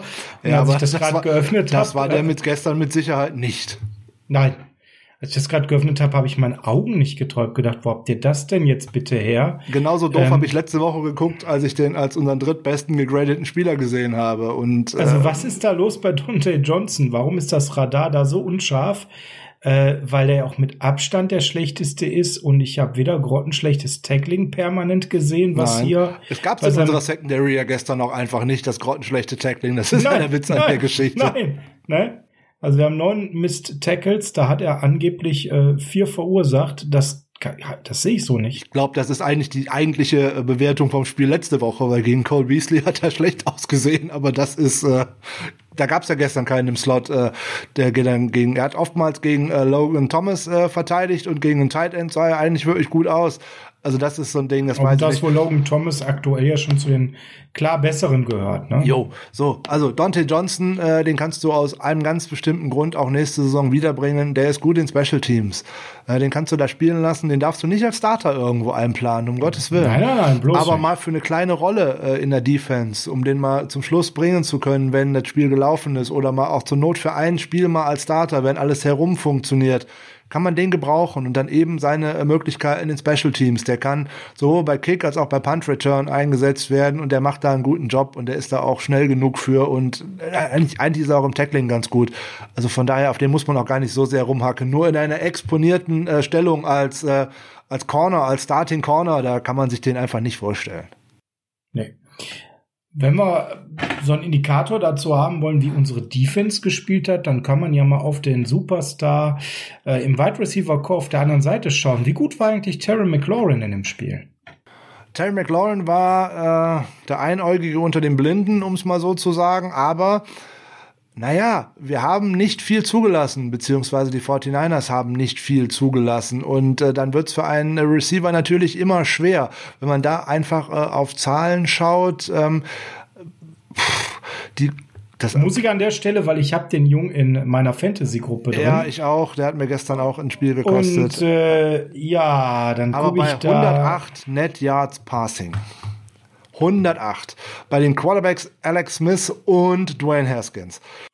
Also Terry McLaurin hatte, ich will das mal eben zum Ende bringen, zwei von sechs Targets nur gefangen für 24 Yard. Absoluter Minusrekord, war absolut abgemeldet in einer eigentlich völlig desolaten Offensive der Washington Football Team. Nicht Redskins gesagt. Na, und dann aber doch.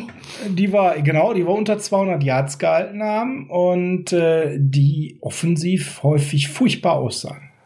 Ja, aber das war das Erwartete. Ich habe am Freitag warst du ja nicht dabei. Ich habe ja mit Ben darüber gesprochen. Was muss man tun, um diese, um dieses Team defensiv zu stoppen? Du brauchst einen Plan gegen Terry McLaurin und es darf nicht der sein, den man äh, gegen DeAndre Hopkins oder auch gegen Trevor Dix gespielt hat. Erstmal den Ball in die Hände kommen lassen und dann ein gutes Tackle setzen. Nein. Äh, Dix. Du musst äh, Stefan Dix, Entschuldigung. Ähm, ja, aber heute haben heute wir haben wir es, genau. Ähm, das ist am dritten Bier sollten wir nicht mehr aufnehmen. Ja, genau, vor allem ist alkoholfrei, das haut immer völlig rein. Ähm, dann man muss aggressiv gegen ihn spielen und äh, das hat, haben die 49ers gemacht. Jetzt haben die äh, Redskins, äh, das Washington Football Team, es gestern versucht, ihn auch schön rumzuschieben auf verschiedenen Positionen und er ist immer auf Granit gebissen, egal gegen wen er da so eingesetzt worden ist. Nur in einem Drive, da hat er mal einmal zwei Bälle gefangen, ansonsten war der Völlig abgemeldet. Raus. Völlig abgemeldet. Völlig abgemeldet. Wie? Und das als der mit Abstand beste Offensivspieler. Ähm, waren wir jetzt soweit fertig? Weil dann ich würde gerne ein Schlussresümee zur Defense ziehen. Es sei denn, du hast noch irgendwas, worüber du gerne sprechen möchtest. Schlussresümee überragend. Ja. Gegen eine, nun mal halt, sind wir ganz ehrlich, sehr, sehr durchschnittliche Offense ist das natürlich auch leichter. Ja. Und äh, es war eigentlich kaum jemand richtig schlecht in der Defense. Fred Warners Ausfall super schade, aber die Defense hat das abgeliefert, was sie abliefern musste. Verloren haben wir auf der anderen Seite. So, jetzt machen wir einmal auf der Defense sozusagen den sprichwörtlichen Deckel drauf. Die Defense hat gestern 3,1 Yard pro offensiven Play abgegeben. Das ist das ist outstanding, um das mal ganz so zu formulieren. Unfassbar. unfassbar gut, wirklich unfassbar gut. Und jetzt kommt wieder der Haken an der ganzen Geschichte. In der Ära Shanahan und Salah haben die 49ers vier, äh, zehnmal weniger als 4,1 Yards pro Spiel pro Play abgegeben an den Gegner. Also zehnmal in dieser ganzen Zeit. Daraus resultieren sieben Siege. Sieben Siege mit Jimmy Garoppolo an der Center. Und jetzt kommt's. Mhm, mh, mh. Diese Spiele haben wir gewonnen mit einem durchschnittlichen Punktestand von 30 zu 8. Bedeutet, hat unsere Defense weniger zugelassen als 4,1 Yards pro Play, haben wir die Spiele, diese sieben Spiele gewonnen mit drei Possessions. Mit drei Possession Touchdowns Vorsprung. Und einer Two-Point-Conversion. Und einer Two-Point-Conversion. Also, jetzt lassen wir uns mal auf der Zunge zergehen, wo wir schon drüber vorhin gesprochen haben. Warum haben wir dieses Spiel verloren? Weil wir den Ball nicht in unseren Reihen halten konnten. Uh das definitiv nicht in der Defense. Und wir haben ja über die Offense schon gesprochen und da war ja ein Brandon Ayuk auch gut zum Beispiel. Da war in der O-Line gab es gute Leistungen bei, bei Trent Williams und bei anderen. Wir wollen ja gar nicht das zu sehr auf einen fokussieren. Nein, es ist immer ein Zusammenspiel von allem, aber man blickt halt aber der eine war besonders scheiße. Man blickt halt immer besonders auf äh, den Mann, der an der Center steht, weil der lenkt dieses Spiel. So, und der lenkt dieses Spiel in beide Richtungen. Ähm, und äh, wenn dein Quarterback äh, direkt 14 Punkte für den Gegner macht, äh, ein Pick Six und der Fumble, jeweils beides zum Touchdown. Äh, frag, frag mal ganz kurz, ganz kurz, wie ist das Spiel ausgegangen? Mit wie vielen Punkten haben wir verloren? Ah, und er hat 14 abgegeben. Er direkt mit seinen Fehlern. Ja. Oh, ah, oh, also das heißt, wenn er nur diese beiden Fehler nicht gemacht hätte, hätten wir mit sechs gewonnen. Wenn du vielleicht nur einen davon hättest vermeiden können, hättest du wahrscheinlich nicht verloren. Ja, also du meinst, eine Interception werfen, wenn man den Ball einfach in die Zuschauerringe werfen kann, ist eine doofe Idee. Ja, ab und zu mal den Ball einfach wegzuschmeißen, ist eine ganz gute Idee eigentlich. Ja, anstatt den so lange festzuhalten, bis ich gesackt werde oder in eine Triple Coverage werfe und Interception verschulde, Fumble oder sonst irgendwas. Ah, aber es das ist ja nicht nur Mullins alleine, da sind ja auch andere mit dabei. Wir haben uns gestern wieder drei Turnover geleistet und aus diesen drei Turnovern, also Fumble Wilson, Fumble Mullins, Interception Mullins, haben wir 17 Punkte kassiert. Unsere Defense hat nur 9 Punkte zugelassen. Drei Field Goals, nicht mehr. So, und dann fängt es natürlich an, übel zu werden. Und da muss man ja auch irgendwie immer, ne, wir haben letzte Woche schon mal darüber gesprochen, wie auch so Spieler so eine Selbstwahrnehmung haben. Und wenn man sich dann so ein Interview von Nick Mullins anhört, ich kann ein oh Starter Gott. in dieser Liga sein. In oh welcher Liga? Gott. In der National Football League willst du ein Starter sein? Ja, also maximal momentan in der Canadian Football League ist er ein Starter. Wir gucken noch mal schnell auf ein paar Zahlen der Offense. Ich habe es mir extra aufgeschrieben, weil ich es eigentlich unfassbar fand. Ich musste es mir aufschreiben und nicht nur auf dem Bildschirm sehen, damit ich das tatsächlich verinnerlichen kann. Bevor du das machst, möchte ich direkt mal eine Sache vorneweg sagen. Ich habe ja jetzt den ein oder anderen von unseren Hörern da draußen kritisiert. Ja, in den letzten Wochen. Die, die mit mir in WhatsApp-Gruppen oder im Discord-Channel sind und da halt dann eben auch, ja, ähm, gesagt haben, es ist nicht Mullins. Was habe ich in diesem Spiel erlebt? Dass durchweg alle geschrieben haben, es ist Mullins. Also das Bewusstsein dafür, dass es an ihm liegt, wird immer stärker. Es liegt definitiv immer nicht nur an einem Spieler ohne Wenn und Aber, es liegt an den Gesamtumständen. Die Gesamtumstände der Offense von gestern gegen eine sehr gute Defense, das muss man fairerweise auch zugeben, sagen aber auch Folgendes. Ein Pick Six, zwei Fumble, neun Punts, ein Turnover und Downs. Das heißt, man hatte 13 Possessions, in denen man nicht scoren konnte. 13 Possessions. Man hatte 81 Offensive Snaps unfassbar. Dass man dieses Spiel verliert, ist unfassbar. Das ist genauso furchtbar, wie das Spiel zu verlieren gegen die Philadelphia Eagles. Ja, Eagles. Und auch da absolut. Haben, das war genau so. Auch da haben einem die Turnover den das Genick gebrochen. Ne, die 49ers haben inzwischen Turnover zugelassen ohne Ende. Das tut richtig weh und das ist äh, inzwischen auch gar nicht mehr wirklich zu erklären. Wir machen es jedes Spiel. In den vergangenen sieben Spielen sind wir nicht einmal ohne ein Turnover herausgegangen. Und äh, so viel Turnover kann unsere Defense ja gar nicht erarbeiten. Das ist es ja gerade. Der Gegner bekommt jedes Mal ein so kurzes Feld. Ähm, insgesamt haben wir in dieser Saison schon 25 Turnover in der Offense äh, tatsächlich fabriziert. Das ist unfassbar. Und davon stammen 18 aus den letzten sieben Partien. Und nein, es ist nicht nur Nick Mullins ganz alleine, aber er ist ein Löwen. Nein, da kommen auch noch die Running Backs zu. Das ist ein Raheem Mostert und es ist jetzt in einem wiederholten Mal ein Jeff Wilson, der einfach es nicht lernt, hinter der Line of Scrimmage noch zwei Hände an den Ball zu nehmen. Ja, gar keine Frage, aber Frank, das sind dann die einzelnen Fehler, die hier und da passieren. Wenn du die Summe der Turnovers dir anschaust, sind wir leider am Ende bei Mullins. Wenn du dir die Summe der ganzen unsauberen Pässe anschaust, wir haben in der Woche davor das gehabt und ich sage es in dieser Woche wie, wieder, wie viel mehr hätte Brandon Ayuk haben können, wenn der ein oder andere Pass noch besser gekommen wäre. Da hättest du locker nochmal 30, 40 Yards draufpacken können. Das ist leider die Realität. Und das sind Pässe, die kommen unter Jimmy an. Ich sage nicht, dass Jimmy ein perfekter Quarterback ist. Ich sage nicht, dass Jimmy das lange Brot perfekt beherrscht. Aber diese kurzen, mittellangen Würfe. Outside the numbers dann auch gerne, ne? Dann wird's besonders wackelig. Die kann Jimmy und die bringt Jimmy im Regelfall. Und wenn es mal ein bisschen zu hoch ist, ein bisschen zu sehr in den Rücken, das ist kein Vergleich mit dem, was da an der Stelle Nick äh, macht der viel zu hoch hat. Guckt euch die Würfe auf Jordan Reed an. Der alte Mann muss da permanent Defense spielen. Das ist die völlig falsche Seite des Balles für ihn. Die beiden äh, Dump-Off-Pässe auf äh, Raheem Mostert und Jeff Wilson, die jeweils ungefähr drei Meter über den Kopf von denen drüber gesegelt sind. Dabei standen die direkt nur hinter der Line of Scrimmage da kommen halt ganz viele Sachen zusammen. Der kann ja im Moment gar kein Selbstvertrauen haben. Das sehe ich ja auch ein. So, seine Receiver helfen ihm dann auch nicht. Wir haben vorhin über Drops schon gesprochen. Äh, Pro Football Focus hat fünf insgesamt von unseren Receivern gezählt.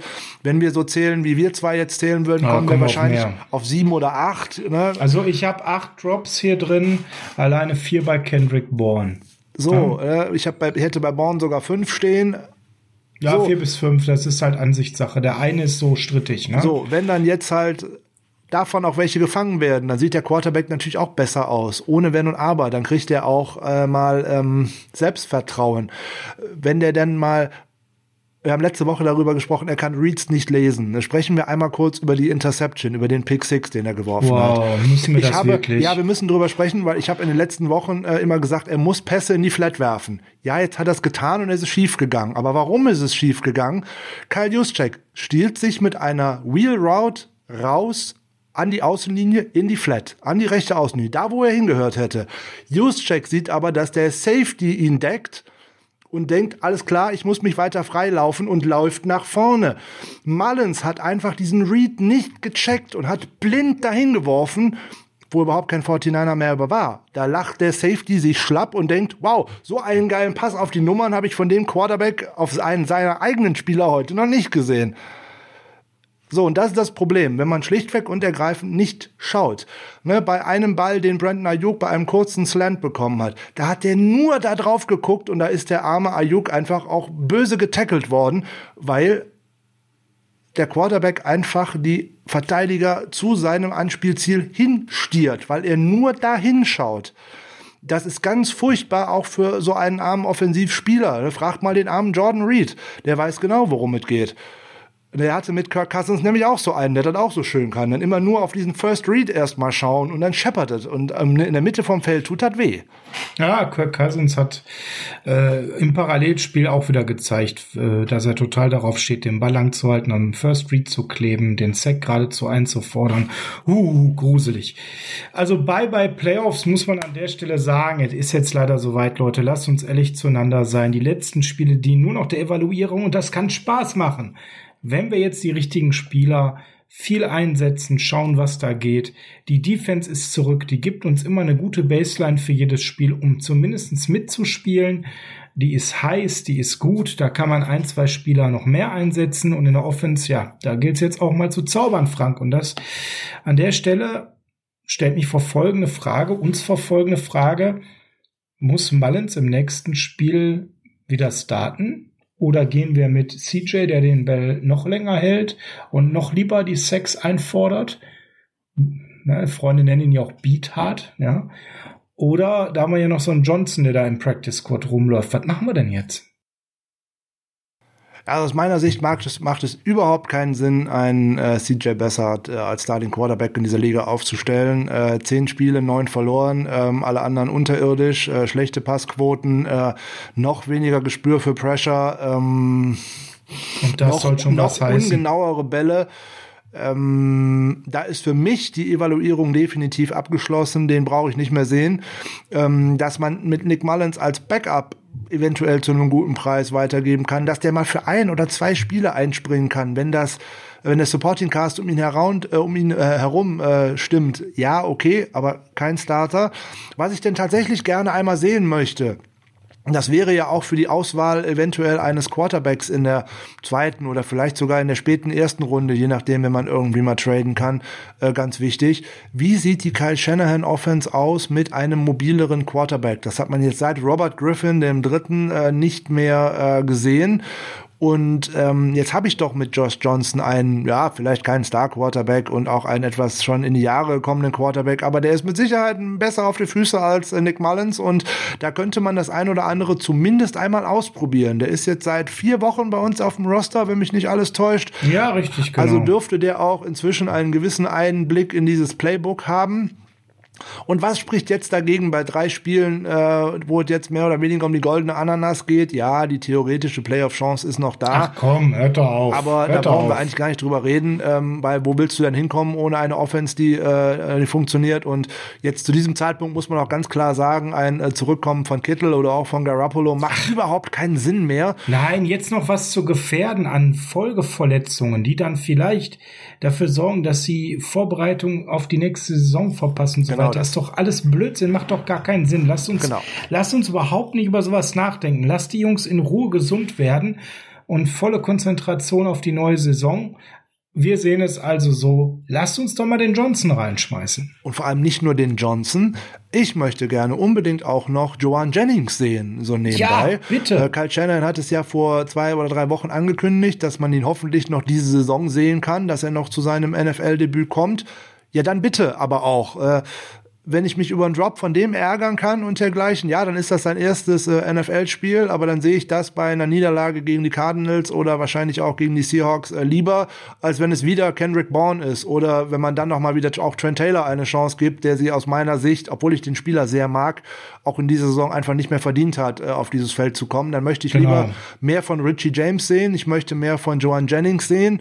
Im Zweifelsfalle äh, möchte ich vielleicht sogar mal einen Sean Poindexter mal sehen, weil der wird mir auch immer wieder verpflichtet und da muss es ja auch irgendwie einen Grund für geben und nicht, weil man da einfach einen Spind füllen muss. Äh, dann kann der doch bitte auch mal aufs Spielfeld kommen. Man muss mal sehen, kann der da irgendwas?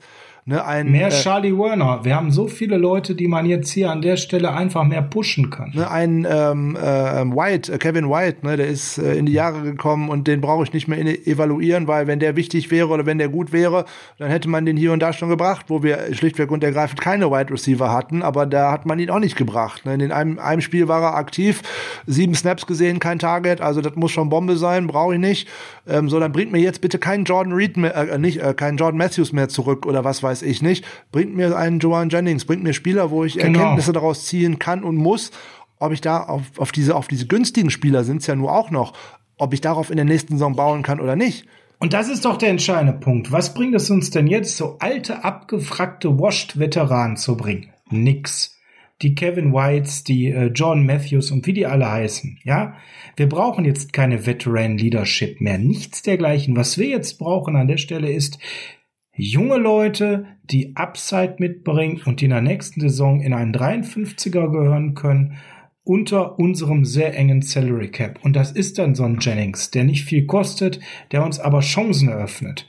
Lass uns die ganzen jungen Leute wirklich pushen, und von mir aus, lass uns nochmal den einen UDF oder anderen UDFA an der Stelle wirklich nochmal signen.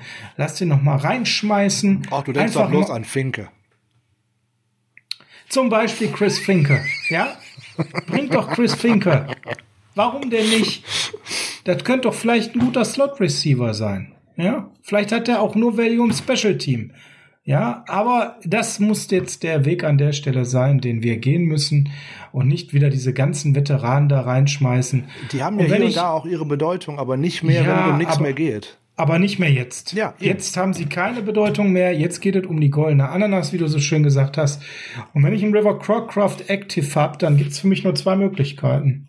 Der nimmt eine kleine Rolle wahr, wo er gut ist, zum Beispiel Punt Returner was er nicht bisher getan hat. Oder aber ich lasse den mal richtig intensiv spielen. Viele Snaps und ich lasse ihn mal zeigen, was er kann, um wirklich mal zu gucken, hm, war der erste Eindruck überhaupt richtig oder geht da noch deutlich mehr.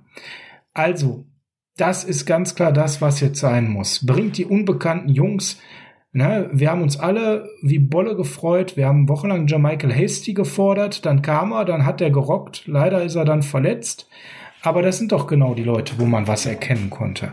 Ein Hasty, weißt du jetzt, da kannst du in der nächsten Saison, wenn er fit ist, auf jeden Fall wieder mit planen. Ja, ist wahrscheinlich eine äh, deutlich äh, interessantere Alternative als jetzt auch zum Beispiel ein äh, Tevin Coleman, den ich persönlich sehr schätze, der aber in seiner äh, Zeit bei den 49ers einfach nie in Tritt gekommen ist. Letzte Saison aufgrund von Verletzungen, diese Saison genauso. Aber Wie der viel, ist ja gestern äh, nicht, Snaps hatte der, genau? Ich glaube, gestern hatte er zwei und hat nicht einmal den Ball gesehen. Zwei hat, Snaps aber damit hatte er mehr als ein anderer Running Back. Ja, Jarek McKinnon hatte gar keinen, was ich bei dem Spielstand auch gerade in der zweiten Halbzeit so überhaupt nicht nachvollziehen äh, kann, weil wenn ich einen Pass werfen muss, dann habe ich zweimal gesehen, dass Jeff Wilson den auch nicht fangen kann. Ähm, anderes Problem muss man nicht Ende verstehen. Wie Tat, ja. Ja, genau.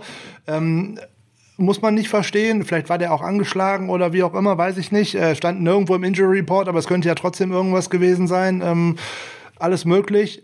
Gut, aber dann äh, auch den würde ich mir eventuell auch noch mal warm halten, auch für eventuell kleines Geld, um den nächste Saison zurückzubringen. Ein Backfield aus Mostert und Hasty und McKinnon äh, könnte ich mir gut vorstellen. Eventuell dann auch noch, meinetwegen auch mit Wilson mal auch noch günstig. Und dann würde ich mir vielleicht im Draft noch mal gucken, ob ich da nicht vielleicht noch mal irgendwo einen Power Runner finde. Das wäre vielleicht noch mal eine schöne Sache, weil sowas haben wir einfach nicht.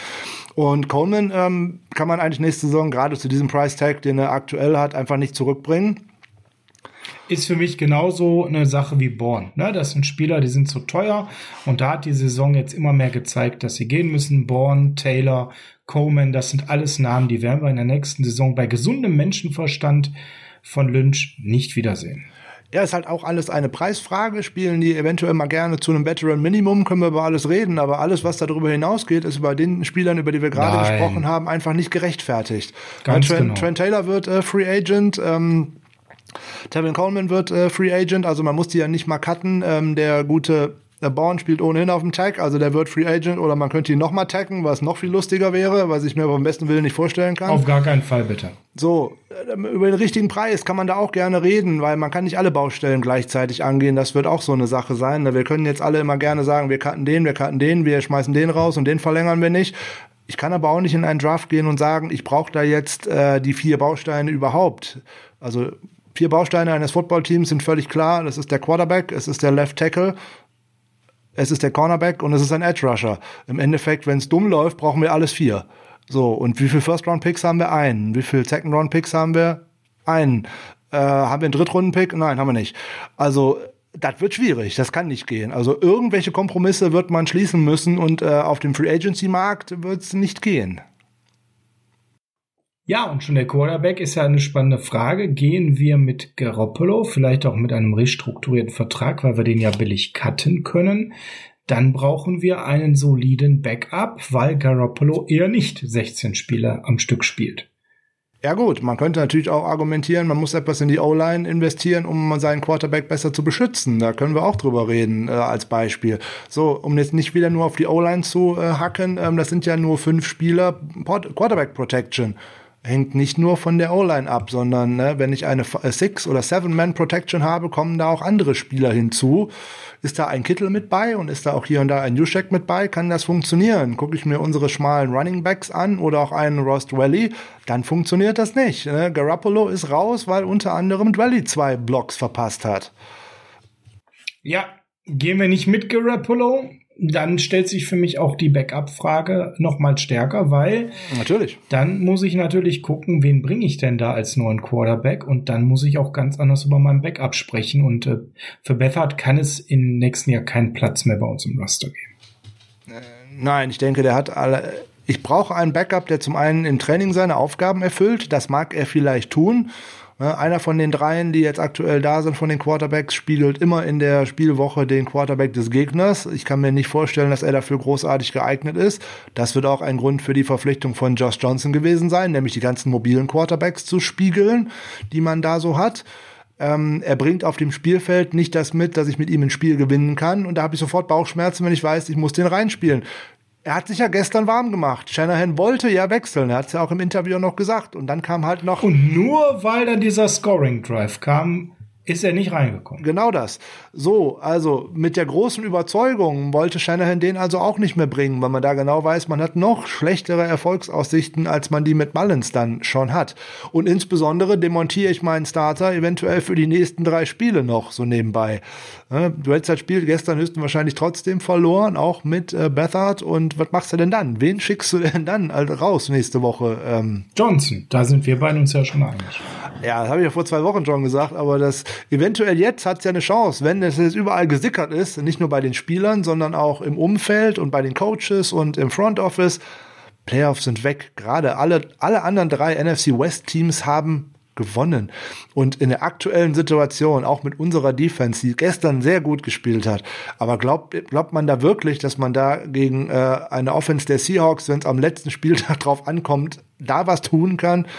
In Heimspielen, wo wir in dieser Saison einfach schlecht sind, in die nach jetzigem Stand auch wieder nicht in äh, in, in, im Levi Stadium ausgetragen werden kann, weil in Santa Clara County ist der Inzidenzwert in den letzten zwei Wochen auch noch weiter gestiegen. Also es ist ziemlich wahrscheinlich, dass diese äh, Sperre für die 49ers dann noch verlängert wird und dass das letzte Heimspiel dann wahrscheinlich auch im State Farm Stadium stattfindet. Glaubt man da wirklich, da kann man äh, dann einen DK Metcalf aufhalten, einen Tyler Lockett aufhalten und einen bis jetzt noch nicht mal großartig gelaufenen Russell Wilson aufhalten? Die haben sich ihre Auszeit in der Mitte der Saison schon genommen. Die kommen jetzt gerade wieder so nebenbei. Ne? Die haben die äh, gestern auch sehr überzeugend gespielt gegen die Giants und äh, die könnten die Formkurve jetzt gerade wieder richtig kriegen. So, und in der aktuellen Form sehe ich sogar noch schwer für uns, dass wir letzte Woche im AT&T-Stadium irgendwas holen. Wir holen gar nichts mehr. Es steht zu befürchten, ja. Ne? Lasst uns doch mal weiten aussprechen Klar kann man jetzt nur einen Sieg holen, aber was bringt's denn? Ob wir jetzt nur ein Spiel gewinnen oder keins mehr gewinnen? Wenn ihr die Wahl da draußen habt, was ist euch denn lieber? Nochmal ein Spiel gewinnen und den Rest verlieren und dann ungefähr so wie gegen die Eagles oder jetzt eben auch gegen Washington verlieren und dabei keine Erkenntnisse haben, oder vielleicht Spiele auch mal einen Ticken klarer verlieren ähm, muss aber nicht mal unbedingt sein, aber dafür dann Erkenntnisse haben und äh, vielleicht dafür aber auch mal viel Positives und Überraschendes sehen. Das kann auch viel schöner sein als so eine Niederlage. Also in der WhatsApp-Gruppe war es dann wirklich so, dass die Leute dann nachher schon schrieben, nicht nur, dass wir verlieren und es wegschmeißen, es ist nicht mal mehr schön mit anzusehen. Ja, wenn ich ein Defense-Spieler gestern gewesen wäre bei den 49ers und ich hätte mein Team so oft und so häufig wieder in eine Position gebracht, dass es etwas tun kann. Und dass man immer noch aufgrund, ich habe es ja vorhin vorgelesen, 13 Drives, in denen man nicht scoren konnte. Äh, davon waren, glaube ich, sieben, wenn ich mich nicht alles täuscht, wo man mit einem Three and Out vom Feld gegangen ist. Äh, da wäre ich ganz schön, da wäre ich ganz schön sauer auf meine Mitspieler, Tja. wenn ich ehrlich bin. Thema Teamchemie, ne, muss man mal ganz klar sagen. Also ich sehe da ganz klar ein Team, wo die Teamchemie ordentlich gerade bröckeln kann. Ja, das muss man auch sehen. Jetzt gewinnt man vielleicht noch mit Aaron Krach gegen die Dallas Cowboys. Ne? Verliert dann anschließend zweimal gegen Cardinals und äh, Seahawks. Dann hat dir der eine Sieg sogar noch was gekostet, nämlich wahrscheinlich die ein oder andere Position im Draft. Also ne, aktuell wäre, glaube ich, Position 12, wenn es nach diesem Spieltag los wäre. Richtig, mit ein bisschen richtig, Glück genau. landet man vielleicht gerade noch auf 10. Ähm, mit einem Sieg rutscht man vielleicht noch wieder auf 15 oder 16 zurück. Ja, und zwischen 10 und 15, da liegen halt auch schon Möglichkeiten für den so, Draft. Aber ein Spiel, was man da gewinnt, kann da natürlich auch wehtun. Ich bin jetzt weit davon entfernt, äh, von Tanking zu sprechen, weil das für mich ein Unfugwort ist, weil ich weiß sowieso nicht, was ich kriege. Weil wenn ich, selbst wenn ich mir jetzt einen Quarterback ausgesucht habe, den ich unbedingt haben möchte, nur um es jetzt einfach mal plakativ an einem Namen festzumachen. Ich sage jetzt mal, ich möchte unbedingt Zach Wilson haben. Ja! Nur als Beispiel. So, dann gewinne ich jetzt noch ein Spielchen oder vielleicht auch nicht. Ich bin an Position 14 dran. Ja, was mache ich dann, wenn der nicht mehr da ist? Ist nicht so unwahrscheinlich. Deswegen ist ja auch besser an 10 dran zu sein. Es, ja, es wäre dann vielleicht, wenn man unbedingt das haben möchte, wäre es besser, an 10 dran zu sein. An 10 bekäme man auch einen besseren Left Tackle. Da bekäme man auch einen besseren Cornerback vielleicht so nebenbei. Ja, also, 10 mit einem Corner, den sehe ich dann eher in der zweiten Runde. Also man weiß ja nie, was da so alles passieren könnte. Und du weißt auch nie, wer sich jetzt tatsächlich für die nächste Saison alles für den äh, Draft anmeldet. Und äh, wir wissen das nicht, aber wer das dann weiß, ist der Julian, der uns dann wieder verstärken wird, wenn es darum geht, die Draftklasse zu evaluieren, wenn es soweit ist. Genau, deswegen, das ist jetzt an der aktuellen Stelle hier alles äh, Kaffeesatzleserei. Wir haben ja schon noch mal eine Titelfolge hier so benannt und ähm, es ist alles noch viel zu weit weg, weil aus dem College könnte jeder Spieler, wenn er es möchte, noch eine Saison dranhängen, weil aufgrund dieser ganzen äh, Pandemie im Endeffekt dieses Jahr nicht zählt für die äh, Eligibility. Die können also alle noch mal ein Jahr zurückmelden, äh, zurückgehen, es sei denn, sie haben sich schon für den Draft angemeldet oder für einen der Senior Bowls angemeldet, so wie Ian Book zum Beispiel, der Quarterback von Notre Dame. Ähm, ja, der war jetzt schon zwar fünf Jahre da, aber der könnte tatsächlich nochmal für ein sechstes Jahr zurückkehren, Den wenn er sich nicht gemeldet allerdings nicht. Boah, das würde Michael Röcker schon anders sehen, aber ähm, ja. ja. mag sein, aber ich glaube, da sind wir uns einig. Frank, wir sind am Ende angekommen. Wir freuen uns auf Evaluierungswochen. Boah, freuen mit äh, spannenden Erkenntnissen zu Spielern, die Potenzial haben für die nächste Saison. Da wird unser Hauptaugenmerk in den nächsten Wochen drauf sein. Wir freuen euch, dass ihr dran bleibt. Äh, wir haben noch was Tolles zu verkünden, ganz zum Ende, Folge 59. Die ist noch gar nicht so lange her. Das war nach dem Sieg gegen die Rams. Hat alle Rekorde, was die Listeners angeht, Frank pulverisiert. Da sind wir besonders stolz drauf und total geflasht. Vielen Dank dafür, dass ihr da so äh, uns unterstützt, supportet ähm, und immer fleißig auch auf Folgen klickt, uns Bewertungen reinhämmert. Ähm, das hilft uns alles sehr, dieses Format aufrechtzuerhalten. Wir sagen großen Dank an der Stelle und jetzt, Frank, kannst du uns rausschmeißen.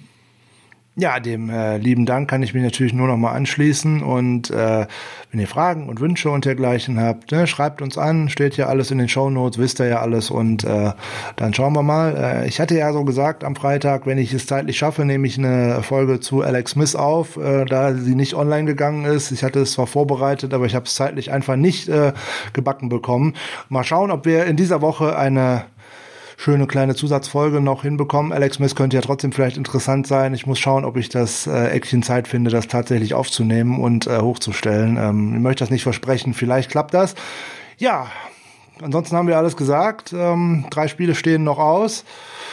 Wir hören, wir gucken Freitag auf die Partie gegen Dallas. Ne? Vor der Saison haben alle gedacht, es wird ein Spitzenspiel. Jetzt haben beide Teams zusammen neun Siege auf dem Konto und man ist aus dem Primetime-Slot weggeflext worden und in den 19 Uhr-Slot verbannt worden. Das sagt schon einiges, wenn man äh, die vielleicht zwei der größten Fanbases auch in den USA aus dem Primetime-Slot herausnimmt, wenn sie aufeinandertreffen. Für beide ist die Saison nicht gut gelaufen. Heißt ja nicht, dass kein gutes Spiel werden könnte. Vielleicht mit Josh Johnson. Bis dahin sonnige Aussichten. Heart of Chrome, California ein bisschen in der Wärme sich ent, äh, in Anführungszeichen erholen. Das wäre doch ganz schön. Und äh, dann hören wir uns Freitag wieder. Das und ich sind für heute durch. Macht's gut. Bis Freitag.